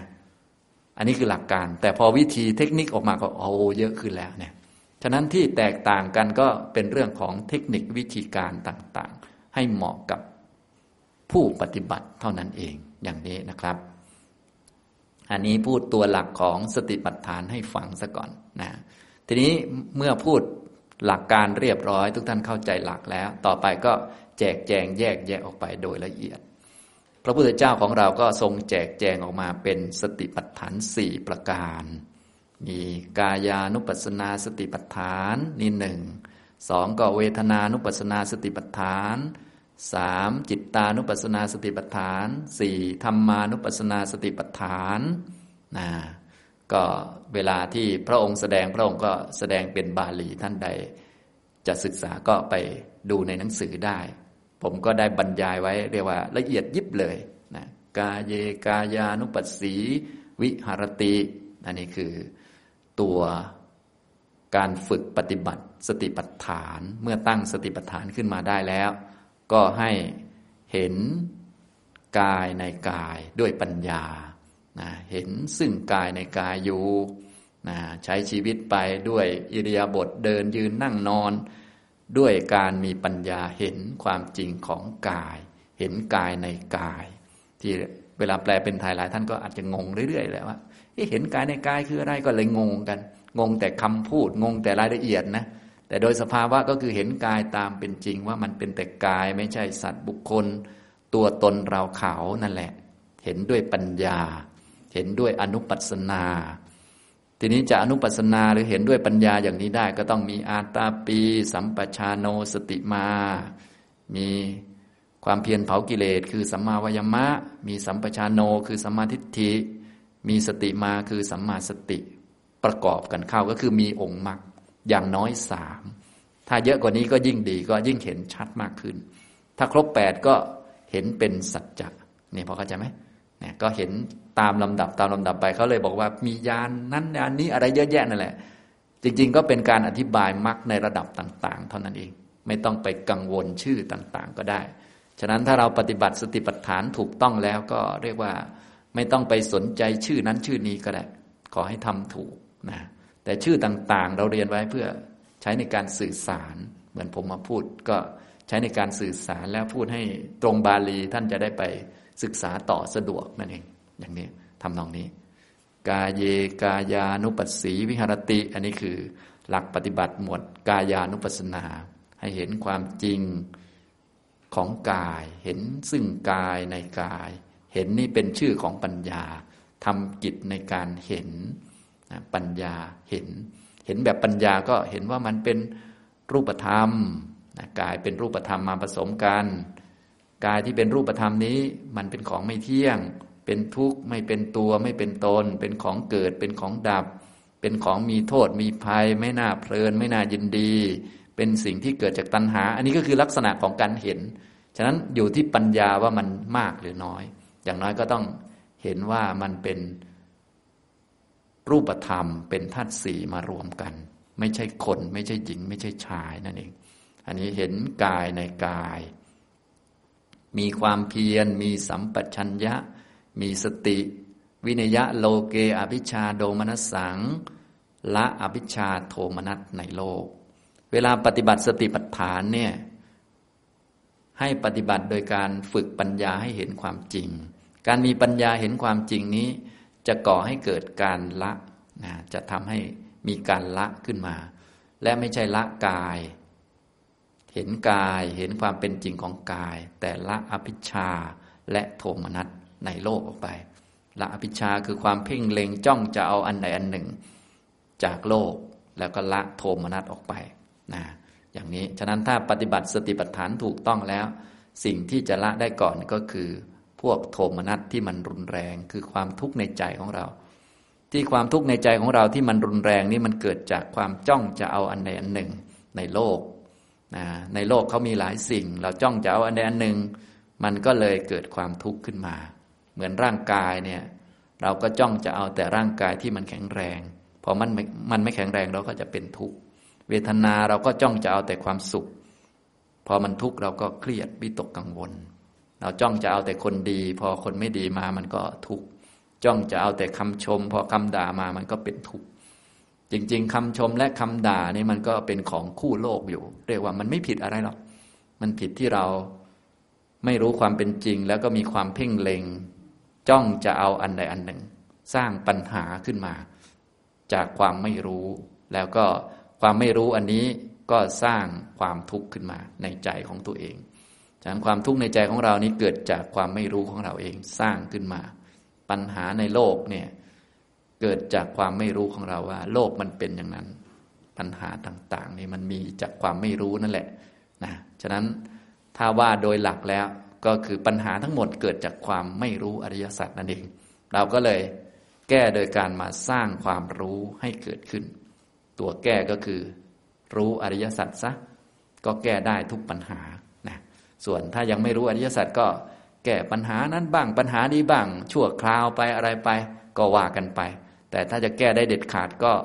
ปัญหาทุกอันมันเกิดจากความไม่รู้อริยสัจก็ใส่ความรู้อริยสัจเข้าไป ปัญหาก็ไม่เกิดแล้วจบเท่านี้นะหลักมันเป็นแค่นี้นะฉะนั้นการฝึกทางด้านปัญญาก็มุ่งอย่างนี้โดยเฉพาะเลย ก็คือต้องการให้เห็นอริยสัจเลย พอเห็นแล้วปัญหาก็จะหมดไปเองเลย เพราะปัญหามันเกิดจากความไม่รู้อริยสัจที่เราทำชั่วเป็นก็เพราะไม่รู้อริยสัจ ฉะนั้นอยากจะเลิกทำชั่ว ก็เห็นอริยสัจเสียนะถ้าเราบอกว่าให้มีศีลมันก็ได้อยู่ แต่ว่ามันก็ได้ชั่วครั้งชั่วคราว มันก็ข่มไว้บ้างอะไรบ้างก็ฝืนไว้บ้างก็ได้อยู่ แต่ว่ามันไม่เด็ดขาด ฉะนั้นในแบบอริยมรรคเนี่ยจะเป็นแบบทำให้มันเด็ดขาดไปเลย เป็นเรื่องแน่นอนตรงตามสภาวะ ส่วนว่าถ้ายังมรรคไม่สมบูรณ์ยังอยู่ในขั้นปฏิบัติอยู่ พวกเราก็เลยต้องมีทั้งทานบ้างทั้งศีลบ้าง คอยควบคุมเอาไว้นะ พอจะได้มีเวลามาเจริญมรรคให้สมบูรณ์ อย่างนี้ทำนองนี้นะครับ อันนี้คือหลักทางด้านมรรคเนี่ยเป็นอย่างนี้ เห็นความเป็นจริงแล้วก็ละนะก็ความเป็นจริงก็คือเห็นอริยสัจแล้วก็ทำให้ทุกข์ไม่มีทุกข์ไม่เกิด ทีนี้การปฏิบัติตั้งแต่ต้นก็เห็นกาย เห็นความเป็นจริงของกาย จะได้ละอภิชาและโทมนัสในโลก ราะสิ่งต่างๆ ที่มันเป็นปัญหาขึ้นมา เนื่องจากเราต้องการจะเอาแค่อันหนึ่ง ทั้งๆทที่ในโลกมันมีหลายอัน สมมุติว่ามันมีสองอันอย่างเงี้ย สมมุติมีอันนี้ คือนาฬิกากับอันนี้ อันนี้มีสองอัน พอเราจ้องจะเอาอันนี้เท่านั้น อันนี้ก็เกิดเป็นปัญหาขึ้นมา เห็นไหมจริง ๆ อันนี้มันไม่ได้เป็นปัญหาตั้งแต่ต้นนะ มัน มันก็อยู่ของมัน มันมีของมันอยู่ พอเราจะเอาแต่อันนี้ อีกอันก็เลยพลอยเป็นปัญหาขึ้นมา ทีนี้มันไม่ได้มีแค่สองอันสินี้บางทีมีเป็นสิบเราจ้องจะเอาแค่อันเดียวอย่างนี้มันก็ปัญหาก็เกิดขึ้นมาก เหมือนเวทนามันมันก็ต้องมีทั้งสามอัน ก็มีทั้งเวทนาที่สุข เวทนาที่ทุกข์เวทนาที่เป็นอัตทุกขมสุข แล้วมันก็เกิดจากผัสสะ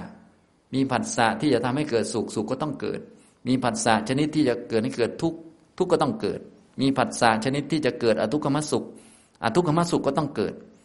มีทั้งสามอัน แต่เราต้องการสุขอย่างเดียว อีกสองอันก็เลยเป็นปัญหาขึ้นมาเห็นไหมอย่างนี้ ปัญหามันก็อยู่ที่เราไม่เข้าใจ ก็เลยให้มาเข้าใจซะว่าเวทนามันมีสามอันนะ และเวทนานี้มันไม่เที่ยงหมดเลย มันเป็นสัจธรรมที่ต้องมี มันเป็นอย่างอื่นไม่ได้นะ มันเป็นธรรมชาติธรรมดาของมัน อย่างนี้ก็จะทำให้ละอภิชาคือความจ้องจะเอา พอไม่เอาแล้ว ความทุกข์ทางใจก็ลดลงแล้วนะจึงเรียกว่า ละอภิชาและโทมนัสในโลกนั่นเองนะฉะนั้นถ้าท่านปฏิบัติสติปัฏฐานได้ถูกเนี่ยสิ่งที่จะลดลงก่อนก็คือทุกทางใจนั่นเอง ท่านไหนที่ปฏิบัติแล้ว แต่ทุกทางใจยังเยอะอยู่ ยังเครียดมากอยู่ ยังเป็นอึดอัดรำคาญโน่นนี่นั่นปัญหาหงุดหงิดคนนั้นคนนี้เยอะอยู่ แสดงว่าปฏิบัติผิดนะ มรรคเนี่ยมันถ้าปฏิบัติถูกต้องผลมันจะมาทันที ก็คือถ้าเราเข้าใจถูกปุ๊บ ความจ้องจะเอาอันใดหนึ่งมันจะไม่มีเลย และทุกมันจะหายไปเลยนะคือลักษณะของมรรคเนี่ยมันจะตรงไปตรงมาที่สุด ถ้าเป็นกุศลอื่น ๆ เนี่ยเราทำเนี่ยอย่างเราให้ทานเนี่ยให้ทานชาตินี้บางทีชาตินี้ยังไม่ได้นะรอไปก่อน อาจจะชาติที่สองหรือชาติต่อต่อไปต่อต่อไปต่อต่อไป และที่เรามีอยู่มีกินชาตินี้ไม่ทราบว่าไปได้ให้ทานกับพระอรหันต์หรือพระพุทธเจ้าองค์ไหนมาเมื่อพันชาติแสนชาติที่แล้วก็ไม่ทราบเหมือนกัน อันนี้ฉะนั้นถ้าทำบุญด้านอื่น ๆทำกุศลด้านอื่นๆเนี่ยผลของมันจะต้องรอนานหน่อย แล้วก็บอกไม่ได้ว่าจะมาเมื่อไหร่ แต่ถ้าเป็นมรรคแล้วเนี่ยจะเป็นแบบปัจจุบันเลยธรรมะเกิดผลจะมาทันที ขอแค่ปฏิบัติถูกเท่านั้นทุกจะต้อง น้อยลงแน่นอนเลยนะฉะนั้นเราจึงไม่ต้องกังวลเรื่องทุกข์ไม่ต้องกังวลเรื่องกิเลส ให้ทำให้ถูกก็พอนะอย่างนี้ เพราะว่าการทำที่ถูกคือมรรคเนี่ยจะทำกิจในการละกิเลสด้วยตัวเอง และกิเลสลดลงทุกข์ก็ต้องลดลง เพราะทุกข์มันเกิดจากกิเลสอยู่แล้วนี่มันชัดเจนตรงไปตรงมานะฉะนั้นเราจึงไม่ต้องกังวลเรื่องความทุกข์และไม่ต้องกังวลเรื่องกิเลส ให้ทำมรรคก็พอเนี่ยคือหลักของฝ่ายปัญญา นะส่วนเรื่องระดับอื่น นอกจากนั้นก็ค่อย ๆทำกันไปบริหารกันไป แต่อย่าลืมด้านปัญญาไว้นะด้านปัญญาเนี่ยให้เห็นความจริงของกายไว้ เห็นความจริงของเวทนาของจิตของธรรมไว้ แล้วมันก็จะละความทุกข์ได้ละกิเลสได้เองเลย เห็นสัจจะไว้ ยอมรับความจริงไว้ เห็นสัจธรรมไว้ อะไรที่เป็นสัจจะก็อะไรที่เป็นจริงนั่นแหละ มันเป็นสัจจะ อะไรที่มันเกิดนั่นแหละ คือสิ่งที่มันต้องเกิดนะอะไรที่มันมีนั่นแหละ คือสิ่งที่มันต้องมีนะอย่างนี้อะไรที่มีล่ะ ง่วงนอนมีไหมมี ก็อันนั้นแหละคือสัจธรรม สมควรกับเราแล้วนะถ้าไม่สมควรกับเรามันจะไม่เกิด อันที่มันเกิดกับเราแสดงว่าสมควรกับเรา ถ้ามันไม่เกิดกับคนอื่น แสดงว่ามันไม่สมควรกับคนอื่นนะฉันทำไมโดนด่า คนอื่นทำไมไม่โดน จริง ๆ มันสมควรตั้งนานแล้ว คือเราสมควรโดนมันจึงควรนะคนอื่นยังไม่สมควรโดน มันก็ยังไม่ถึงวาระถึงคิว แต่จริง ๆ เนี่ย ถ้าว่าโดยวัตตะสงสารที่ยืดยาวแล้วเนี่ย มันพอๆกัน เพียงแต่ว่ามันคนละคิวกัน คนละเวลากันเท่านั้นแหละนะเหมือนกับถ้าเราพูดโดยชาติหนึ่งก็คือ เกิดแก่ตายเนี่ยนะถึงคิวเกิดเราก็เกิด ถึงคิวคนอื่นเกิดคนอื่นก็เกิดนะตอนนี้พวกเราเกิดมาแล้วใช่ไหมก็ได้คิวมาแล้วนี่ นะต่อไปก็รอคิวแก่ รอคิวตาย คนอื่นเขาถึงคิวตายเขาก็ตาย เราก็ถึงคิวตายเราก็ตายเหมือนกัน ในระหว่างนี้ถึงคิวสุขเกิดก็เกิด ถึงคิวทุกเกิดก็เกิด ถึงคิวโดนดา่าถึงคิวโดนชม มันก็เป็นวาระวาระกันเท่านั้นแหละเนี่ยอันนี้แบบพูดแบบยืดยาวนะทำตรงนี้นะครับ นี่คือเมื่อปฏิบัติถูกต้องนี้มันจะละอันนี้นะ ละอภิชาและโทมนัสในโลกนะฉะนั้นทุกท่านก็เลยไม่ต้องกังวลเรื่องความทุกข์ไม่ว่าจะเป็นทุกข์ใจก็ดี ทุกข์กายก็ดีไม่ต้องกังวล และไม่ต้องกังวลเรื่องกิเลส ให้เจริญมรรคก็พอ ให้รู้กายตามเป็นจริง มันจะทำหน้าที่ในการละกิเลสเอง และทำให้ทุกข์ไม่เกิดเองของมันนะการละกิเลสเป็นหน้าที่ของมรรคไม่ใช่หน้าที่ของเรา หน้าที่ของเราคือเจริญมรรคอย่างนี้พอเข้าใจไหมครับ ทำตรงนี้นะ ค่อยๆฝึกไป ให้เห็นตามเป็นจริงก็แล้วกัน อันนี้คือเห็นกายในกาย เห็นเวทนาในเวทนาก็แบบเดียวกันเลย เวทนาสุเวทนานุปัสสีวิหรติ เห็นซึ่งเวทนาในเวทนาทั้งหลายอยู่แบบเดียวกันนะครับเห็นจิตในจิตก็จิตเต จิตตานุปัสสีวิหรติ เห็นจิตในจิตอยู่แบบเดียวกันเลยธรรมเมสุธรรมานุปัสสีวิหรติ เห็นซึ่งธรรมในธรรมทั้งหลายอยู่อย่างนี้นะแบบเดียวกันหมดก็คือ ตั้งความเพียรสัมปชัญญะสติขึ้นมา ดูกาย ดูความเป็นจริงของกาย ดูความเป็นจริงของเวทนา ดูความเป็นจริงของจิต ดูความเป็นจริงของสภาวธรรมต่าง ๆ ให้เห็นความเป็นจริงด้วยปัญญา คืออนุปัสสนานั่นแหละอย่างนี้นะครับ ด้วยการเห็นความเป็นจริงนั้นก็จะละอภิชาและโทมนัสในโลกได้อย่างนี้ทำตรงนี้ สติปัฏฐานก็เลยเป็นการประกอบมรรคสามอย่างก่อน เบื้องต้น มีความเพียร มีสัมปชัญญะ มีสติประกอบเข้าไปนะฉะนั้นถ้าทุกท่านรู้หลักเหล่านี้ไว้ด้วย ท่านก็จะสามารถที่จะค่อยๆประกอบมรรคเวลาทำความเพียรก็จะรู้ว่า โอ้ นี่เรากำลังประกอบอันตปีอยู่ กำลังทำสัมมาวายมะอยู่ แยกรูปแยกนามวันนี้ประกอบสัมมาทิฏฐิอยู่ ฟังธรรมประกอบสัมมาทิฏฐิอยู่นะฝึกสติโอประกอบสติอยู่นะเจริญเมตตานึกถึงทุกคนเป็นเพื่อนเกิดแก่เจ็บตาย โอ้ประกอบสัมมาสังกัปปะอยู่อย่างนี้มันก็จะเป็นการทำมรรคด้วยความรู้ด้วยความเข้าใจ แล้วก็มีความชัดเจนนะการปฏิบัติในคำสอนของพระพุทธเจ้าต้องทำแบบชัดเจน บางท่านมาทำเหมือนกันแต่มันไม่ชัด พอมันไม่ชัดมันก็งงงว่ายังไงเป็นยังไง ทั้งๆทที่ตัวเองก็ก็ทำอยู่แต่มันงงนะฉะนั้นทุกท่านต้องหาความรู้ให้ดี แล้วก็จะได้ทำด้วยความชัดเจน การทำด้วยความชัดเจนนี่แหละเป็นแบบมรรคเลย สมบูรณ์แบบเลย เพราะว่ามรรคนี้จะมีสัมมาทิฏฐิเป็นหัวหน้า ถึงแม้เราจะทำ สติเป็นบ้างทำสมาธิเป็นบ้าง หรือฝึกปัญญาเป็นบ้าง แต่ว่าถ้าความชัดเจนไม่มีสัมมาทิฏฐิเราไม่ชัดเนี่ยมรรคเราจะยังไม่เกิดเนี่ยตัวนี้สำคัญมากนะในมรรคแปดก็เลยมีตัวหัวหน้าเขาก็คือตัวสัมมาทิฏฐิ ด้วยสติปัฏฐานเนี่ยมันจะทำให้เกิดสัมมาทิฏฐิที่เป็นตามแบบมรรคเลย เป็นวิปัสนาสัมมาทิฏฐินะสัมมาทิฏฐิตัวนี้มันจะเห็นทุกขสัตว์ก่อนอย่างเนี้ย ฉะนั้นถ้าเรารู้หลักการไว้เราก็จะได้ปฏิบัติแบบชัดเจนเลยว่า นี่กำลังเจริญมรรคอยู่นะเวลางดเว้นจากการพูดโกหก งดเว้นจากการพูดคำหยาบเนี่ยเราก็ชัดเจนเลยว่านี่คือมรรคด้วยข้อปฏิบัติอันนี้จะทำให้เราทำให้แจ้งนิพพาน อย่างนี้มีความชัดเจน ถ้าเราไม่ชัดเจนเนี่ยมันก็จะยังไม่เป็นมรรคฉะนั้นทุกท่านจึงต้องชัดเจนให้ได้จนกระทั่ง ทำแปดนี้บ่อย ๆ จนจิตของเราลงไปในมรรคแล้วก็มีความชัดเจนว่า นี้คือทางเดินของจิตและจิตนี้ถ้าเดินตามนี้จะต้องแจ้งนิพพานแน่นอน อันนี้เรียกว่าอย่างลงสู่มรรคนะที่สอนเนี่ยต้องการให้ทุกท่านทำตรงนี้ให้ได้นะอย่างลงสู่มรรคยังไม่เป็นโซดาบันก็ได้ ให้อย่างลงด้วยศรัทธาก็ได้ อย่างลงด้วยปัญญาก็ได้ ต้องให้ชัดในมรรคทั้งแปดเนี่ยแล้วก็รู้ว่าที่ทำอยู่เนี่ยทำให้แจ้งนิพพานได้จริง ๆ ให้เห็นในใจของเรา อย่างนี้ก็ค่อย ๆ ฝึกจากสติปัฏฐานนี่แหละนะฮะอันนี้นะครับเป็นโพธิปักกิยธรรมลำดับที่หนึ่งทีนี้มาแจกแจงอารมณ์ของสติปัฏฐานออกไปอีกรายละเอียดก็จะเยอะขึ้นไปเรื่อยๆ ถ้าเราเข้าใจหลักแล้วก็ไม่ยากแล้วนะก็กายานุปัสสนาเนี่ยก็จะเป็นการเห็นกายในกาย พระพุทธเจ้าก็จะแจกเป็นหมวดต่างๆ มีสิบสี่หมวดด้วยกันนะก็มีหมวดที่หนึ่งหมวดลมหายใจ หมวดที่สองคือหมวดอิเดียบทใหญ่ หมวดที่สามหมวดสัมปชัญญะ หมวดที่สี่หมวดปฏิกูลมนสิการ หมวดที่ห้าหมวดธาตุมนสิการ หมวดที่หกถึงสิบสี่ก็หมวดปัจฉาเก้าอันนี้คือเห็นกายในกายนะ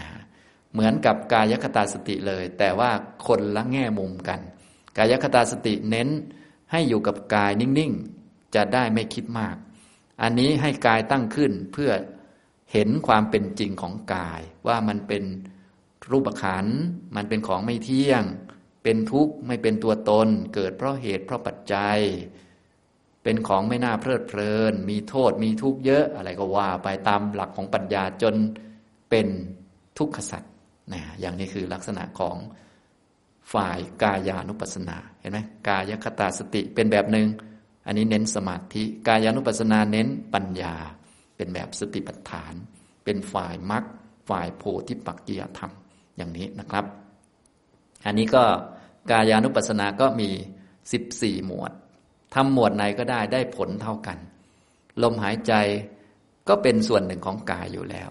นะเมื่อหายใจเข้ายาวก็รู้ชัดว่า เราหายใจเข้ายาว ก็อันเดียวกันนั่นแหละ กับหมวดอื่นๆคำว่าเราในสติปัฏฐานหรือในมุมมองของปัญญาก็คือขันห้าขันห้าก็คือทุกขสัตว์นั่นแหละ แค่มีลมหายใจเป็นตัวตั้งสติขึ้นมาให้เรารู้จักว่าเนี่ยที่หายใจเข้ายาวเนี่ยเป็นตัวแทนของทุกขสัตว์ที่หายใจเข้าหายใจออกอยู่เนี่ยไม่ใช่นิพพานนะหายใจเข้าหายใจออกคืออะไรครับ คือทุกนะคือทุกขสัตว์ที่ต้องมานั่งหายใจเข้ายาวออกยาวนี่เพราะอะไรเราะตัณหา ที่ไม่ต้องหายใจก็มีแต่นิพพานอย่างเดียว จะแจ้งนิพพานได้ด้วยมรรคมีองค์แปดเมื่อเดินก็รู้ชัดว่าเราเดิน เมื่อเดิน อาศัยการเดินเนี่ยตั้งสติขึ้นมา เพื่อให้เปิดปัญญารู้ชัดว่า ใครเดินน่ะเราไง เราคือใครครับ เราก็คือขันห้านั่นแหละเดิน ก็คือทุกข์มันเดิน ถ้าไม่มีทุกข์มันจะเดินไหมก็ไม่ต้องเดิน นั่งก็คือทุกข์ นอนก็คือทุกเนี่ยที่มานั่งพูดอย่างนี้ก็คือทุกนะ ทุกหนึ่งก้อน มาพูดให้ทุกกี่ก้อนฟังก็ไม่รู้นี่นะที่ผู้พูดก็ก้อนทุกหนึ่งก้อนนะผู้ฟังก็ก้อนทุกทุกพูดธรรมะให้ทุกฟังอย่างนี้นะเป็นก้อนๆไป เป็นทุกไปนะอย่างนี้ทำนองนี้ก็คือขันห้านั่นเอง นี่แหละนะ นี่คือลักษณะของปัญญาที่เห็นความเป็นจริง ทีนี้ก็แล้วแต่ว่าปัญญาของเราจะเห็นได้มากได้น้อยอย่างไร ก็ค่อยๆ ฝึกไป หมวดไหนก็ได้เหมือนกันหมด รู้ลมว่ามันไม่เที่ยงนะ เป็นของเกิดเป็นของดับ เกิดเพราะเหตุปัจจัยนะนะมีลมลมนี้เป็นรูปขันนะ เป็นส่วนหนึ่งของกาย มีตัวรู้ลมก็คือจิตนะ จิตที่รู้ลมเที่ยงไหม ก็ไม่เที่ยง บางทีก็ไม่รู้ลมก็มี รู้ลมก็ไม่เที่ยง บางทีก็ไม่รู้ลมเห็นไหมตอนรู้ลมมีเวทนา มีความรู้สึกไหม ก็มีอยู่ มีสัญญาที่รู้ว่านี้ลมเข้านี้ลมออกก็ไปกำหนดหรือตั้งให้มันเฉยๆหรอกว่านี่เข้านี่ออกลม มันก็ไม่รู้ตัวมันเองว่ามันเข้าหรือออกหรอกกายมันก็ไม่รู้ว่ามันนั่งหรือมันยืนหรอกตัวที่ไปบอกว่านี่คือกายนั่ง นี่คือลมเข้านี่คือลมออกก็คือ สัญญาทำเครื่องหมายไว้ เห็นไหมมันก็คือขันห้าทั้งนั้นแหละ ขันห้าหมดเลย สรุปแล้วทำหมวดไหนก็อันเดียวกันหมดทำตรงนี้นะ จะทำหลายหมวดก็ได้ ไม่เรียกชื่อหมวดก็ได้ เพราะว่า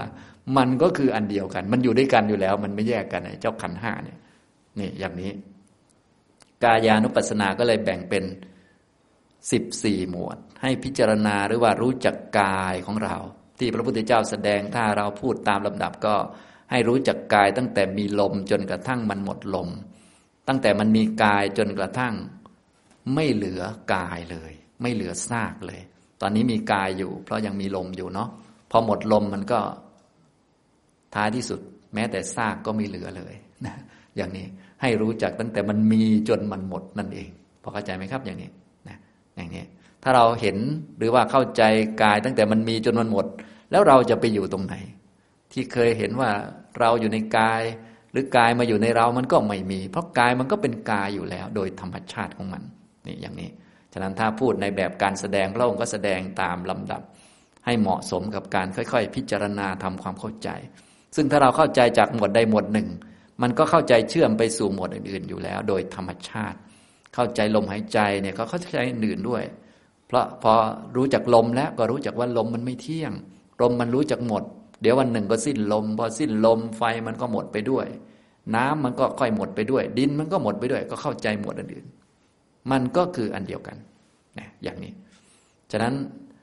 ที่ต้องการก็คือความรู้นั่นเองความเข้าใจ ไม่ใช่ต้องการให้ทำกรรมฐานเป็นหรือกรรมฐานเก่ง ให้ทำให้มันมีปัญญา เข้าใจสัจธรรม ว่าสิ่งที่มีจริงคือสัจจะคือทุกขสัจนะ ทุกมีนะ แต่คนมีไหม ไม่มีเนี่ยที่นั่งอยู่ คนไม่มีนะ มีทุกนะ ทีนี้ถ้ายังไม่รู้จักทุกอะไรมีล่ะ ก็กายไง กายมี รูปขันมี มีแต่กายที่ไม่เที่ยง มีแต่รูปขันที่ไม่เที่ยงนะ รูปที่เที่ยงมีไหมไม่มี ก็ตัวไม่เที่ยง ว่างจากความเที่ยง ว่างจากความสุข ว่างจากตัวตนนี่แหละคือ ทุกเนี่ยอย่างนี้พอเข้าใจไหมครับอย่างนี้นี่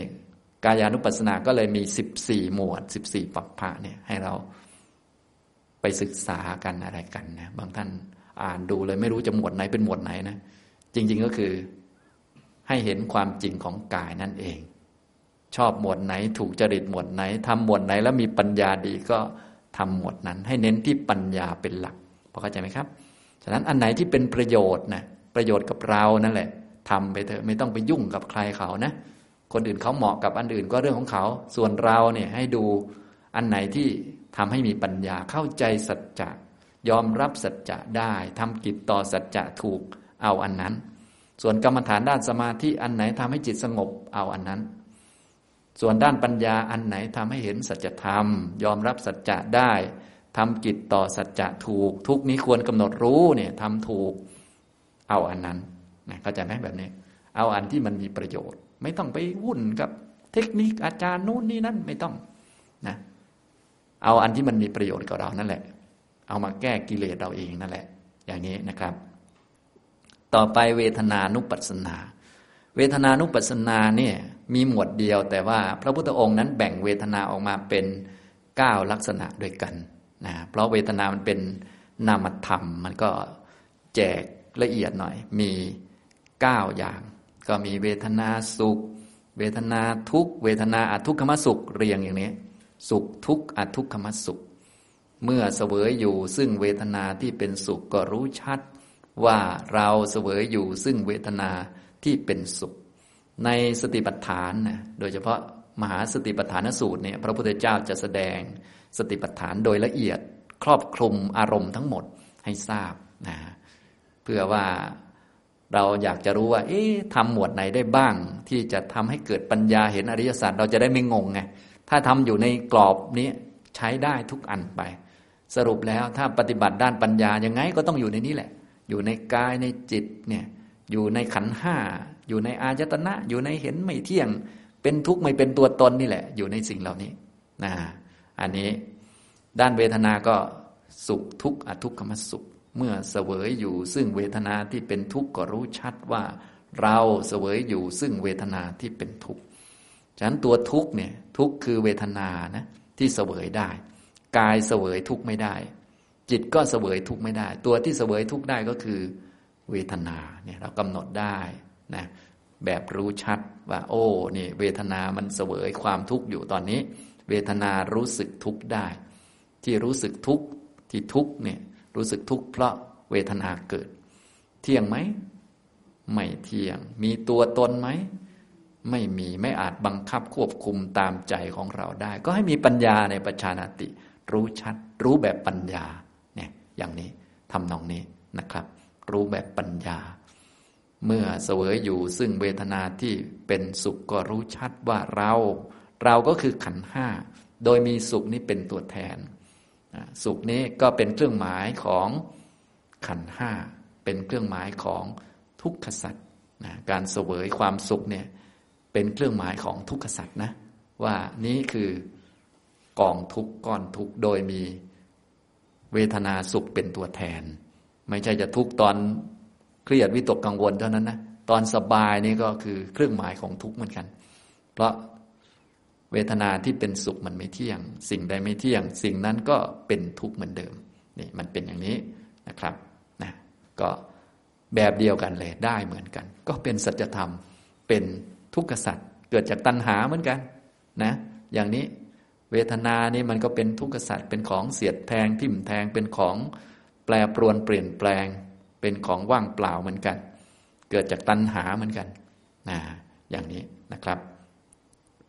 พระพุทธเจ้าของเราก็แบ่งเป็นเก้านะ สุขทุกข์อทุกขมสุขนะต่อมาก็สุขทุกข์อทุกขมสุขนั่นแหละ แต่มีอามิตรกับไม่มีอามิตร สุขมีอามิตร สุขไม่มีอามิตร ทุกมีอามิตร ทุกไม่มีอามิตรทุกขมสุขมีอามิตรทุกขมสุขไม่มีอามิตรก็เลยเป็นเก้าคำว่ามีอามิตรก็คือมีเหยื่อล่อมัน มีอารมณ์ รูปเสียงกลิ่นรสสัมผัสมากระตุ้นให้เวทนานั้นเกิดขึ้น มีเสียงพูดเพราะๆทำให้เกิดความสุข มีเสียงดา่าก่อให้เกิดความทุกข์ขึ้นเนี่ยก็เป็นเวทนาแต่ละชนิด ถ้าฟังเพลงแล้วเกิดความสุขก็คือเวทนาสุข ไม่ใช่เราอยู่ดี ถ้าฟังเสียงด่าแล้วเกิดความทุกข์อึดอัดขึ้น ก็เป็นเวทนาอึดอัด ก็ไม่ใช่เราอยู่ดี ก็พอๆกันแหละนะอย่างนี้ก็มีอามิตรไม่มีอามิตรพระองค์แสดงเพื่อให้เห็นชัดว่ามันไม่เป็นตัวตนมันหลาย ๆ อันนั่นแหละ ไม่มีอามิตรก็มีอย่างพวกเรามาปฏิบัติธรรมเนี่ยไม่ต้องถูกกระตุ้นอะไรนะ ความสุขก็เกิดได้เหมือนกัน เดินจงกรมไปเดินจงกรมมาก็อึดอัดได้เหมือนกัน ก็ไม่รู้มันอึดอัดทำไม แต่มันเป็นแค่เวทนานะ เดินไปเดินมาสบาย ก็เวทนาสบาย เดินไปเดินมาเป็นทุกข์อึดอัด ก็เวทนาอึดอัดก็เท่านั้นเองนะถ้าเรียกชื่อก็ไม่มีอามิตรสุขไม่ต้องมีอามิตรก็ได้ อึดอัดเป็นทุกข์ไม่ต้องมีอามิตรก็ได้นะอยากบรรลุก็เป็นทุกข์ได้นะบางท่านอยากสงบเนี่ยมันไม่สงบสักทีก็เป็นทุกข์ได้เหมือนกัน ตัวที่เป็นทุกข์นี่ก็ไม่ใช่เรา ไม่ใช่คน ไม่ใช่กายหรอกไม่ใช่จิตหรอก ก็คือเวทนาเหมือนเดิมแหละ แต่มันเป็นเวทนาที่ไม่มีอามิตรขนาดอยากไปนิพพานยังทุกข์เลยบางคนเนี่ยทุกข์เกือบตายนะอยากไปนิพพาน แต่มันไม่ได้ไป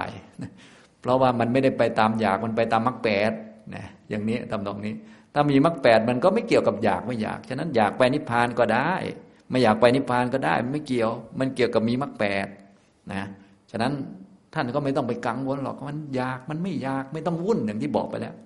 ไม่ต้องไปวุ่นวายกับความทุกข์และกิเลสหรืออยากไม่อยาก ให้เจริญมรรคก็พอนี่พอเข้าใจไหมครับ บางคนก็วุ่นนะอย่าไปอยากนะ เดี๋ยวมันไม่ได้นะ มันไม่เกี่ยว อยากมันก็ได้ ถ้ามันมีมรรคแปดไม่อยากมันก็ได้ ถ้ามีมรรคแปดอยากมันก็ไม่ได้นะ ถ้ามันไม่มีมรรคแปดนะ หรือไม่อยากมันก็ไม่ได้เหมือนกัน ถ้าไม่มีมรรคแปดนะบางคนบอกว่าดิฉันไม่อยาก คงจะใกล้นิพพานแล้วมั้งต้องดูว่ามีมรรคแปดหรือบางไอ้พวกไม่อยากนะฉันก็ไม่ได้อยากอะไรนะ ไม่อยากอะไรนอนกลิ้งไปมาไม่มีมรรคสักตัว อันนี้ก็ไกลเหมือนเดิมนะส่วนบางท่านอยากไปนิพพานแต่องค์มรรคเพียบเลย อันนี้ใกล้แล้วไม่ได้ใกล้เพราะอยากนะ ใกล้เพราะมรรคพอเข้าใจไหมครับอย่างนี้ฉะนั้นให้เรารู้จักตัวนี้เป็นหลักไว้นะ เรื่องความทุกข์เรื่องกิเลสเนี่ยไม่ต้องไปกังวลใด ๆ แต่ละคนไม่เหมือนกัน เราไม่เหมือนเขาก็ไม่เป็นไรนะ ฉากชีวิตต่างๆเนี่ยมันเกิดจากวิบากนะที่เราทำไว้ก็รับรับไป กิเลสแต่ละคนก็โอ้โหหลากหลายเหลือเกิน ไม่แน่ไม่นอนนะบางคนนี่เรียกว่ากิเลสเยอะก็ไม่ต้องกังวลอะไร ปฏิบัติมักไป บางท่านก็สมาธิดีกิเลสน้อย ก็ไม่ต้องไปคิดว่าจะบรรลุเร็วอะไร ก็ปฏิบัติมักไป ไม่ได้เกี่ยวอะไร อย่างนี้นะครับ อันนี้คือเรื่องเวทนานะ มีหนึ่งหมวดนะครับ แต่แบ่งเวทนาเป็นเก้า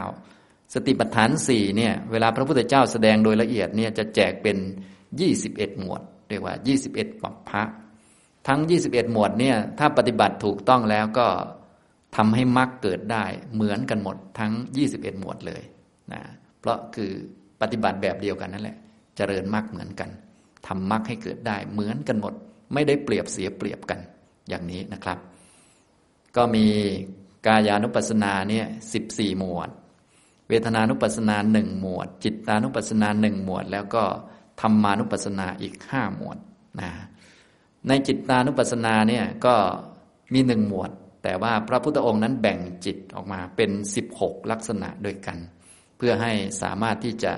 กำหนดได้สะดวกสำหรับผู้ที่ได้ฟังแล้วก็ไปฝึกกำหนด เวลาเราฝึกกำหนดเราก็ฝึก อันที่สะดวกหรือว่าอันที่เหมาะกับเรา หรืออันที่พอทำได้ก่อน อันไหนยังทำไม่ได้ ยังทำไม่เป็นก็วางไว้ก่อน เอาง่าย ๆก่อน อย่างนี้ทำนองนี้ หรือเอาอันที่ปรากฏชัด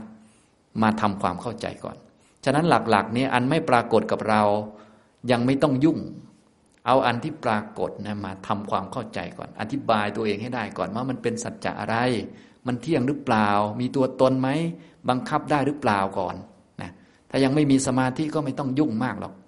เอาเอาเอาง่วงนอนมากำหนดก่อนว่าง่วงนี่มันมันยังไงนะอย่างนี้รู้จักมันไหมเนี่ย ว่ามันบังคับไม่ได้เนี่ย รู้จักไหมว่ามันรู้จักหมด มันรู้จักดับเหมือนกันนะไอ้ง่วงนอนเนี่ยเพียงแต่ต้องอดทนนิดนึงนะเนี่ยพอเข้าใจไหมเอาอันที่มันเกิดขึ้นนี่มารู้จักก่อน บางคนนี่ไปหาแต่อันไม่มีนะ ส่วนอันมีนี่ไม่รู้จักอย่างนี้นะ ฉะนั้นให้เอาอันที่ปรากฏชัดนั่นแหละมาดูก่อน มาทำความเข้าใจก่อน ในจิตตานุปัสสนานั้น พระพุทธองค์แสดงจิตเป็นสิบหกแต่ว่าเวลาจัดเนี่ยจัดเป็นหมวดเดียว มีสิบหกจิต จิตมีราคะ จิตไม่มีราคะ จิตมีโทสะ จิตไม่มีโทสะ จิตมีโมหะ จิตไม่มีโมหะ อันนี้เป็นชุดเป็นชุดนะฟังง่ายดี จิตมีราคะเนี่ยจิตมันประกอบไปด้วยความอยากความต้องการนะอย่างนี้ เวลาดูเป็นจิตก็คือ พวกสัมปยุตธรรมต่างๆเนี่ยมันมารวมกับจิตเรียบร้อยแล้วนะปรุงแต่งแบบแน่นเลย เป็นคนที่เรียกว่ายังมีปัญญาน้อยอยู่ สติปัญญาอย่างน้อยก็พิจารณาเป็นจิต การพิจารณาหรือการมองก็คือให้เห็นว่ามันไม่ใช่เราไม่ใช่ของเรานั่นแหละ มันเป็นจิต มันเป็นกาย เป็นเวทนา เป็นจิตนั่นเอง อย่างนี้ จิตมีราคะ จิตไม่มีราคะ จิตมีโทสะ จิตไม่มีโทสะ จิตมีโมหะ จิตไม่มีโมหะ จิตหลง จิตรู้พวกนี้แหละนะเห็นไหมที่บอกเมื่อกี้จิตมีปัญญามีความรู้เป็นจิตไม่มีโมหะ จิตไม่หลงก็เป็นจิตชนิดหนึ่ง จิตหลงก็เป็นจิตชนิดหนึ่ง จิตมีโมหะ ก็กำหนดได้เหมือนเหมือนกัน เป็นจิตที่ไม่เที่ยง ไม่มีตัวไม่มีตนอะไร พอๆกันโดยหลักของปัญญานะอย่างนี้ จิตหดหูจิตฟุ้งซ่าน จิตเป็นมหคตะ จิตไม่เป็นมหคตะนะจิตหดหูจิตฟุ้งซ่านเนี่ยสำหรับพวกเราก็จะเยอะหน่อย ถ้าคนไหนที่เก่งมากขึ้นจนได้ฌานก็เป็นจิตเป็นมหคตะอย่างนี้ก็เอามากำหนดเป็นจิตแต่ละชนิด ซึ่งไม่เที่ยงเหมือนกัน เป็นของเกิดเป็นของดับ จิตเป็นมหคตะ จิตไม่เป็นมหคตะ จิตมีจิตอื่นยิ่งกว่า จิตไม่มีจิตอื่นยิ่งกว่า พวกนี้ จิต มีสมาธิตั้งมั่นดี จิตไม่มีสมาธิไม่ตั้งมั่น จิตหลุดพ้น จิตไม่หลุดพ้น ก็ล้วนเป็นจิตหมดเลย เป็นของไม่เที่ยง เป็นของเกิดเป็นของดับ ให้รู้ความเป็นจริงของจิต ว่ามีแต่จิตเท่านั้น คนไม่มีสัตว์ไม่มี ผู้หญิงไม่มีผู้ชายไม่มี มีแต่จิตที่ไม่เที่ยง จิตที่เที่ยงก็ไม่มีเช่นกันนี่เป็นอย่างนี้นะอันนี้ก็คือสิ่งที่มีจริงนะ ถ้ามีสติปัฏฐานก็จะทำให้จิตตั้งขึ้นตามเป็นจริงนี้ ว่าสิ่งที่มีคือจิตนั่นเองมี เพื่อจะได้เจริญปัญญาขึ้นไป ให้เห็นความเป็นจริง เพื่อจะได้ละอภิชาและโทมนัสในโลก ที่ดูจิตเนี่ยดูเพื่อเข้าใจว่าจิตมันเกิดตามเงื่อนไขตามปัจจัยเกิดแล้วดับนะจะได้ละความเพ่งเล็งจ้องจะเอาจิตรู้ ไม่เอาจิตไม่รู้ จ้องจะเอาแต่จิตดี ไม่เอาจิตไม่ดีจะได้ละได้ ละอภิชา และโทมนัสในโลกนะเวลาปฏิบัติก็ต้องปฏิบัติให้ถูกนะ ปฏิบัติเนี่ยเพื่อให้เกิดความรู้ว่าจิตมีราคะก็เกิดได้เป็นทุกขสัตว์จิตไม่มีราคะก็เกิดได้เป็นทุกขสัตว์เกิดตามเงื่อนไขเหมือนกันทั้งสองอัน ในเมื่อมันเกิดได้มันจะเกิดได้ มันเป็นเรื่องธรรมชาติ จิตหดหูก็เกิดได้ จิตฟุ้งซ่านก็เกิดได้ เป็นเรื่องธรรมดาสำหรับคนที่ปฏิบัติใหม่ ๆ พอปฏิบัติไปนานๆทำสมาธิเยอะขึ้น จิตมหคตะคือได้ฌานหนึ่งสองสามเป็นต้น ก็เกิดได้ตามเงื่อนไขที่ทำอุตสาห์ทำแทบล้มแทบตายทำไมฌานจะไม่เกิด มันก็ต้องเกิดได้นะ ไม่ได้ทำมันก็ไม่เกิด มันก็ฟุ้งซ่านแทน มันก็ปกติเองตามเงื่อนไขเลยนะ ทุกอย่างมันก็เป็นอย่างนั้น มีเหตุให้เกิดได้มันก็เกิด ส่วนพวกเราเนี่ย มาเดินจงกรมได้สองนาทีอยากสงบอย่างเงี้ย อย่างนี้มันมันควรจะเกิดแต่ฟุ้งซ่านแต่เราอยากจะสงบนะถ้าอยากสงบมันก็ต้องทำสมาธิเยอะๆหน่อยหากรรมฐานมาทำฝึกสติสัมปชัญญะ ฝึกกรรมฐานต่าง ๆ อะไรเงี้ยนะพอที่จะสงบความสงบจึงจะเกิดอย่างนี้เป็นต้นนะครับ อันนี้ก็คือจิตตานุปัสสนา มีหนึ่งหมวด แบ่งเป็นสิบหกจิตด้วยกันนะเราก็ทำอันที่มันง่ายก่อน หรือที่ปรากฏกับเราก่อนนะที่แบบเริ่มต้นแบบง่ายที่สุดก็อย่างที่ผมบอกสำหรับท่านที่ใหม่ๆก็ ส่วนหนึ่งกาย ส่วนหนึ่งจิต ซึ่งจิตก็เอาหนึ่งในสิบหกนี่แหละ ก็คือเอาจิตรู้จิตที่มีสติสัมปชัญญะพอเราฝึกขึ้นมาโดยเฉพาะเลย จ้องหรือตั้งมันขึ้นมาเลย ตั้งใจทำขึ้นมาเลย ก็เป็นจิต ที่รู้จิตที่มีสติสัมปชัญญะ ก็คือจิตไม่หลง จิตไม่มีโมหะ แล้วก็มีกายเห็นไหมเนี่ยอย่างนี้ก็มีกายมีจิต กายก็ไม่เที่ยง จิตก็ไม่เที่ยงนะกายก็รู้จักหมด จิตก็รู้จักหมดอย่างนี้นะครับ ต่อไปก็ธรรมานุปัสสนานะธรรมานุปัสสนาก็มีอยู่ห้าหมวดด้วยกัน หมวดที่หนึ่งก็คือหมวดนิวรณ์ห้านะพวกเรามาฝึกใหม่ ๆ ก็ จะได้ธรรมะก็คือนิวรณ์เยอะหน่อยนะอย่างนี้นะครับ ได้กันบ้างไหมครับ ก็คงได้กันเพียบนะ ฉะนั้นก็อย่าลืม ธรรมะหรือสัจจะมีอยู่แล้วนะ เหลือที่ยังไม่มีก็คือมรรคต้องจำแม่นๆนิวรณ์มันมีอยู่แล้ว เหลือมรรคเดินชนนิวรณ์อยู่ แต่ไม่รู้นิวรณ์ตามเป็นจริง มันน่าเสียดายอยู่นะที่ไม่รู้ตามเป็นจริง เพราะว่ามันไม่มีมรรคกายก็มีอยู่ก็ เดินมันแบกมันไปมาอยู่นี่เนี่ย ถือนั่นถือนี่ถือเห็นทุกท่านเนี่ยเจ็ดโมงก็ถือกระป๋องกระแป๋งไปตักอะไรอยู่ ก็เห็นกายเดินไปเดินมาอยู่ทำไมจะไม่เห็นนะคนเราเนาะนี่มันไม่มีมรรค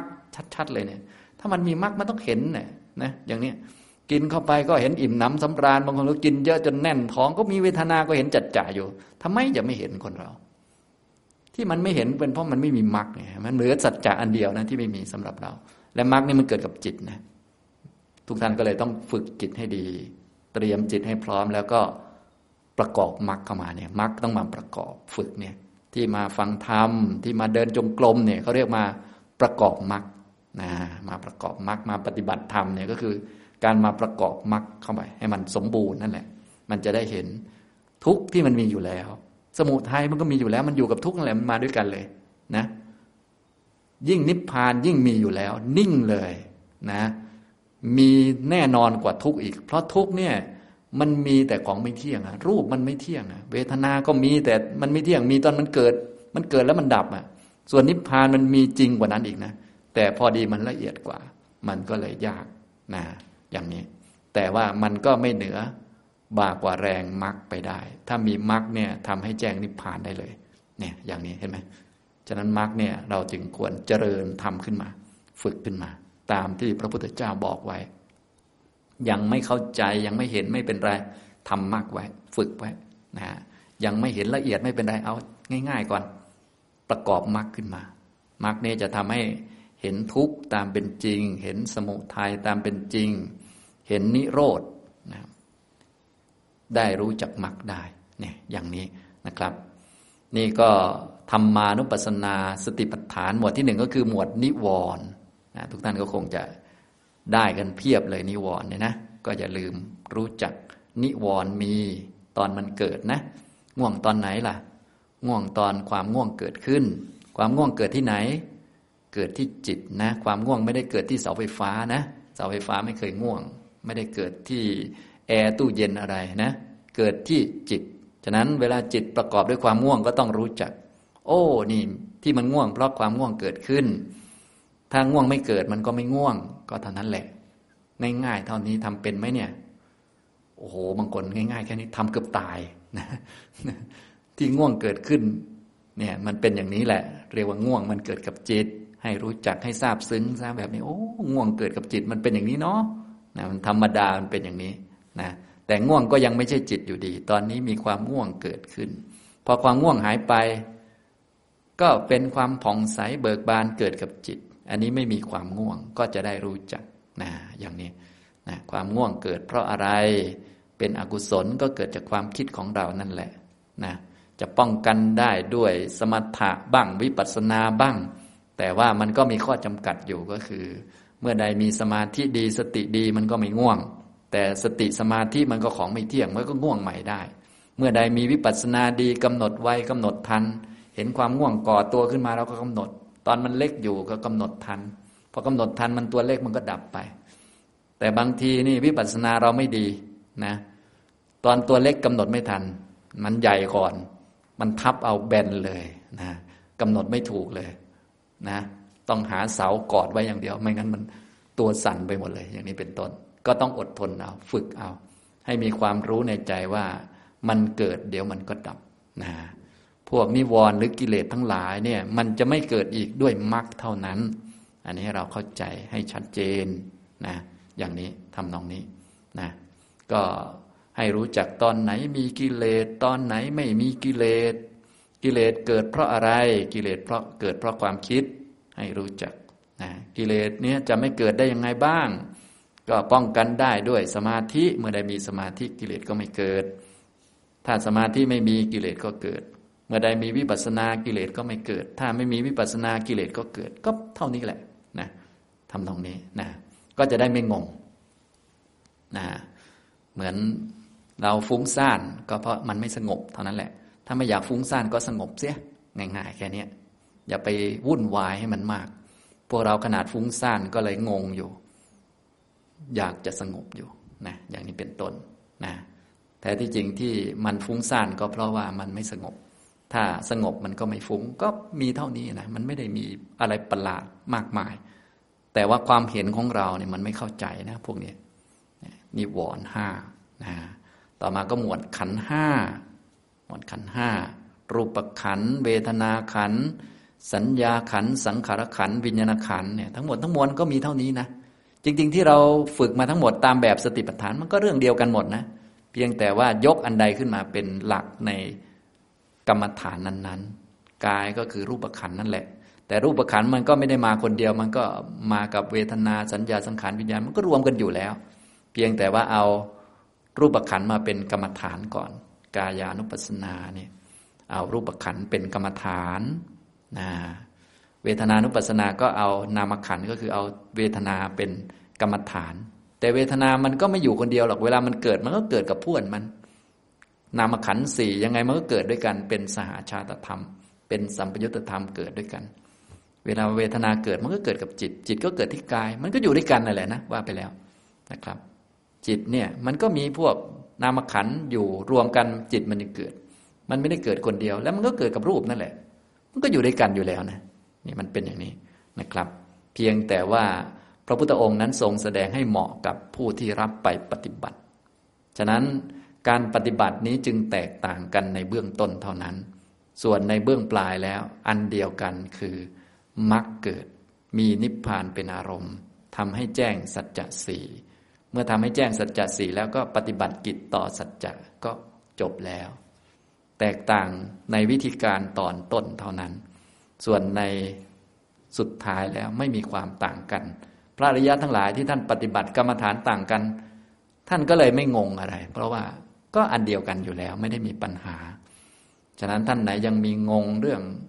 วิธีนั้นวิธีนี้โน่นนี่นั่นอยู่ก็แสดงว่ามัน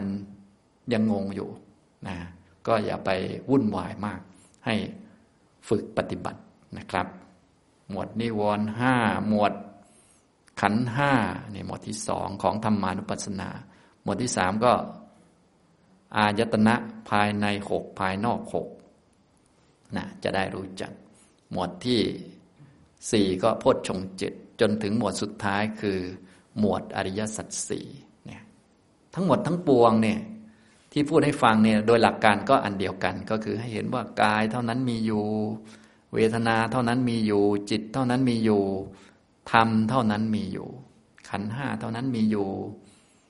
ไม่ใช่คน ไม่ใช่ผู้หญิง ไม่ใช่ผู้ชาย ไม่ใช่เรา ไม่ใช่ของเรา ไม่ใช่เขา ไม่ใช่ของเขา ไม่ใช่ใคร ไม่ใช่ของใคร แยกแยะแล้วก็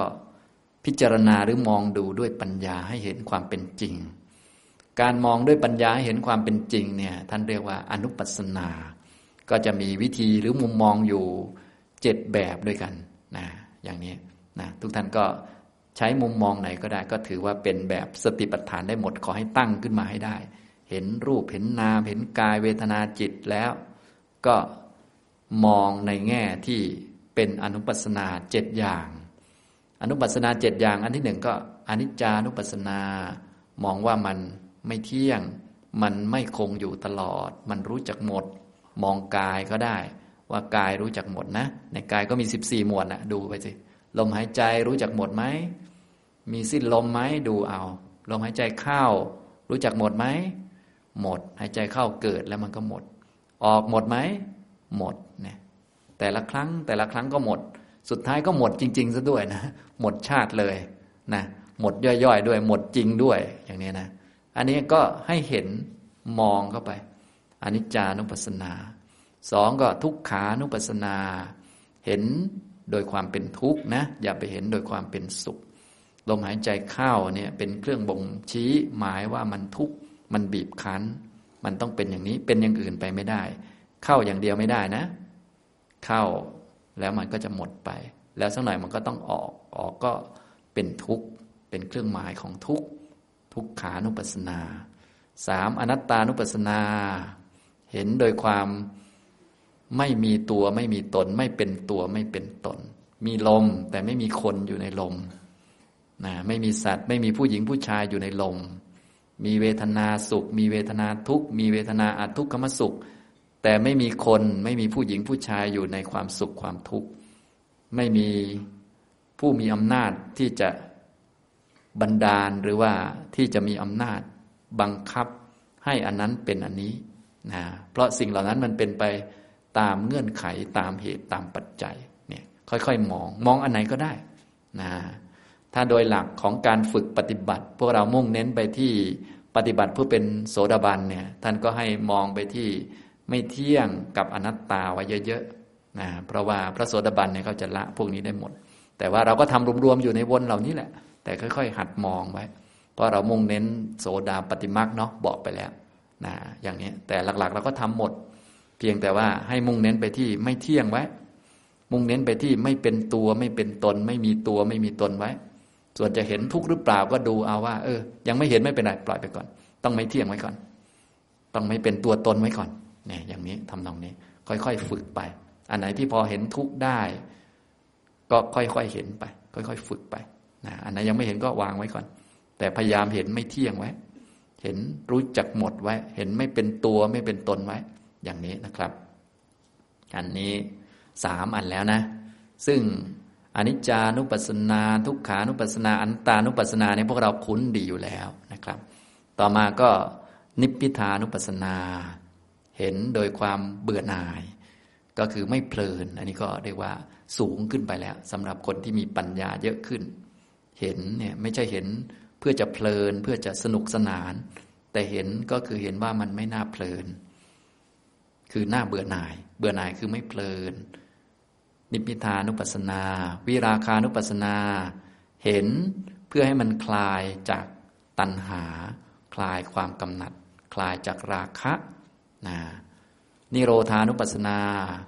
เห็นเพื่อให้มันดับสนิทก็คือให้มันไม่เกิดอีก ให้มันไม่มีสมุทัยแล้วก็ปฏินิสขานุปัสสนา เห็นเพื่อที่จะปล่อยมัน เพื่อให้จิตแล่นไปนิพพานต่อไปนะเห็นเพื่อปล่อยเพื่อวาง ไม่ใช่เพื่อยึดเพื่อถืออย่างนี้นะครับ ก็ค่อยๆ ไล่ไปเรื่อย ๆ อย่างนี้ เรียกว่าอนุปัสนาเจ็ดประการ ส่วนพวกเราก็เอาเริ่มต้นก่อน ไม่เที่ยงไว้ก่อนนะเป็นทุกข์ไม่เป็นตัวตนไว้ก่อน และเน้นไปที่ไม่เที่ยงกับไม่เป็นตัวตนเยอะๆหน่อยพระโสดาบันเนี่ยเขาจะเห็นสองอันนี้แบบละเอียดแล้วก็ชัดเจนเลยนะส่วนเป็นทุกข์ก็ตามสมควรเท่าที่พอเห็นได้ สรุปก็คือต้องเห็นหมดนะเหมือนกิเลสนั่นแหละ ต้องละหมดเลย แต่ว่าก็จ้องไปที่สักกายทิฏฐิ วิจิกิจฉาสีลปตะปรามาสซะก่อนนะอย่างนี้ แต่ว่าโทสะก็กำหนดด้วยนะ ราคะก็กำหนดด้วย แต่ไม่ต้องไปจ้องตัวนั้นมาก ให้จ้องสักกายทิฏฐิเนี่ยตัวเราเนี่ยมาตอนไหนเนี่ยตัวเรา มาตอนทิฏฐิเกิด เหมือนโมโหเกิดตอนไหน ก็เกิดตอนโมโหเกิดนั่นแหละนะเราเกิดตอนไหน เกิดตอนทิฏฐิเกิด ถ้าทิฏฐิไม่เกิดเราก็ไม่มีนะ อย่างเช่นเราเดินไปแล้วก็ความเจ็บเกิดขึ้นเนี่ย ถ้าทิฏฐิไม่เกิดมันก็มีแค่ความเจ็บนะเป็นแค่เวทนาอย่างเดียว แต่ถ้าเป็นเราเจ็บเนี่ย แสดงว่ามีทั้งเจ็บด้วย มีทั้งสักกายทิฏฐิด้วย ต้องกำหนดสองตัว ตัวที่หนึ่งก็คือกำหนดความเจ็บเป็นเวทนาเจ็บ ตัวที่สองก็คือเราเจ็บนี้ไม่ใช่ความเจ็บนะ เป็นสักกายทิฏฐิเกิด ถ้ามันไม่เกิดก็ไม่เป็นไรนะถ้ามันเกิดเราก็กำหนด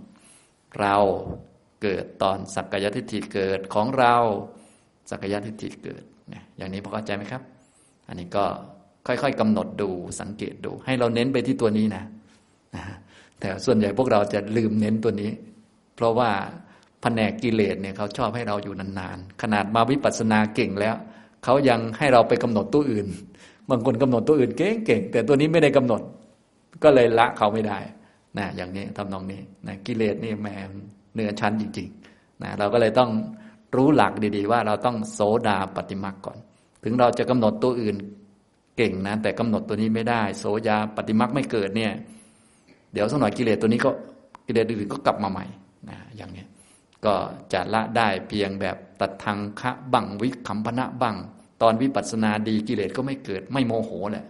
ตอนวิปัสสนาไม่ดีก็โมโหกลับมาใหม่ได้ ตอนวิปัสสนาดีราคะก็ไม่เกิดแหละเราบางทีเราก็อาจจะภูมิใจนะ โอ้วิปัสสนาเห็นเกิดเห็นดับ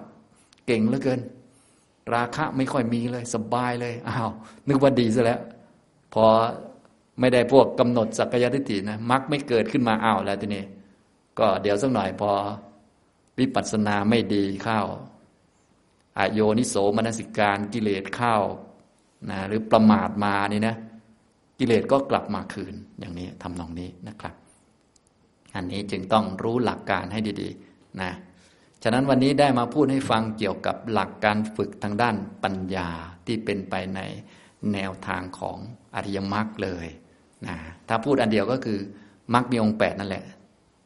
นะแต่หมวดต้นก็คือหมวดสติปัฏฐานสี่ประการนะวันนี้มาพูดแบบให้รู้ตั้งแต่หลักเลยนะฉะนั้นถ้าเราเข้าใจหลักแล้วก็ง่ายแล้วก็คือการตั้งสติขึ้นมา เพื่อที่จะ เห็นกายปรากฏ เวทนา จิตธรรมที่มีอยู่นั่นแหละ ความจริงรูปนามขันห้ามันมีอยู่ เพื่อจะได้เจริญปัญญา ให้เข้าใจความเป็นจริง ให้เข้าใจสัจธรรมต่อไป เป็นการประกอบมรรคนั่นเอง โดยสติปัฏฐานเนี่ยเป็นการประกอบมรรคสามตัวก่อน เรียกว่าเป็นมรรคประจำเป็นมรรคพื้นฐานที่ต้องใช้เสมอ ก็คือ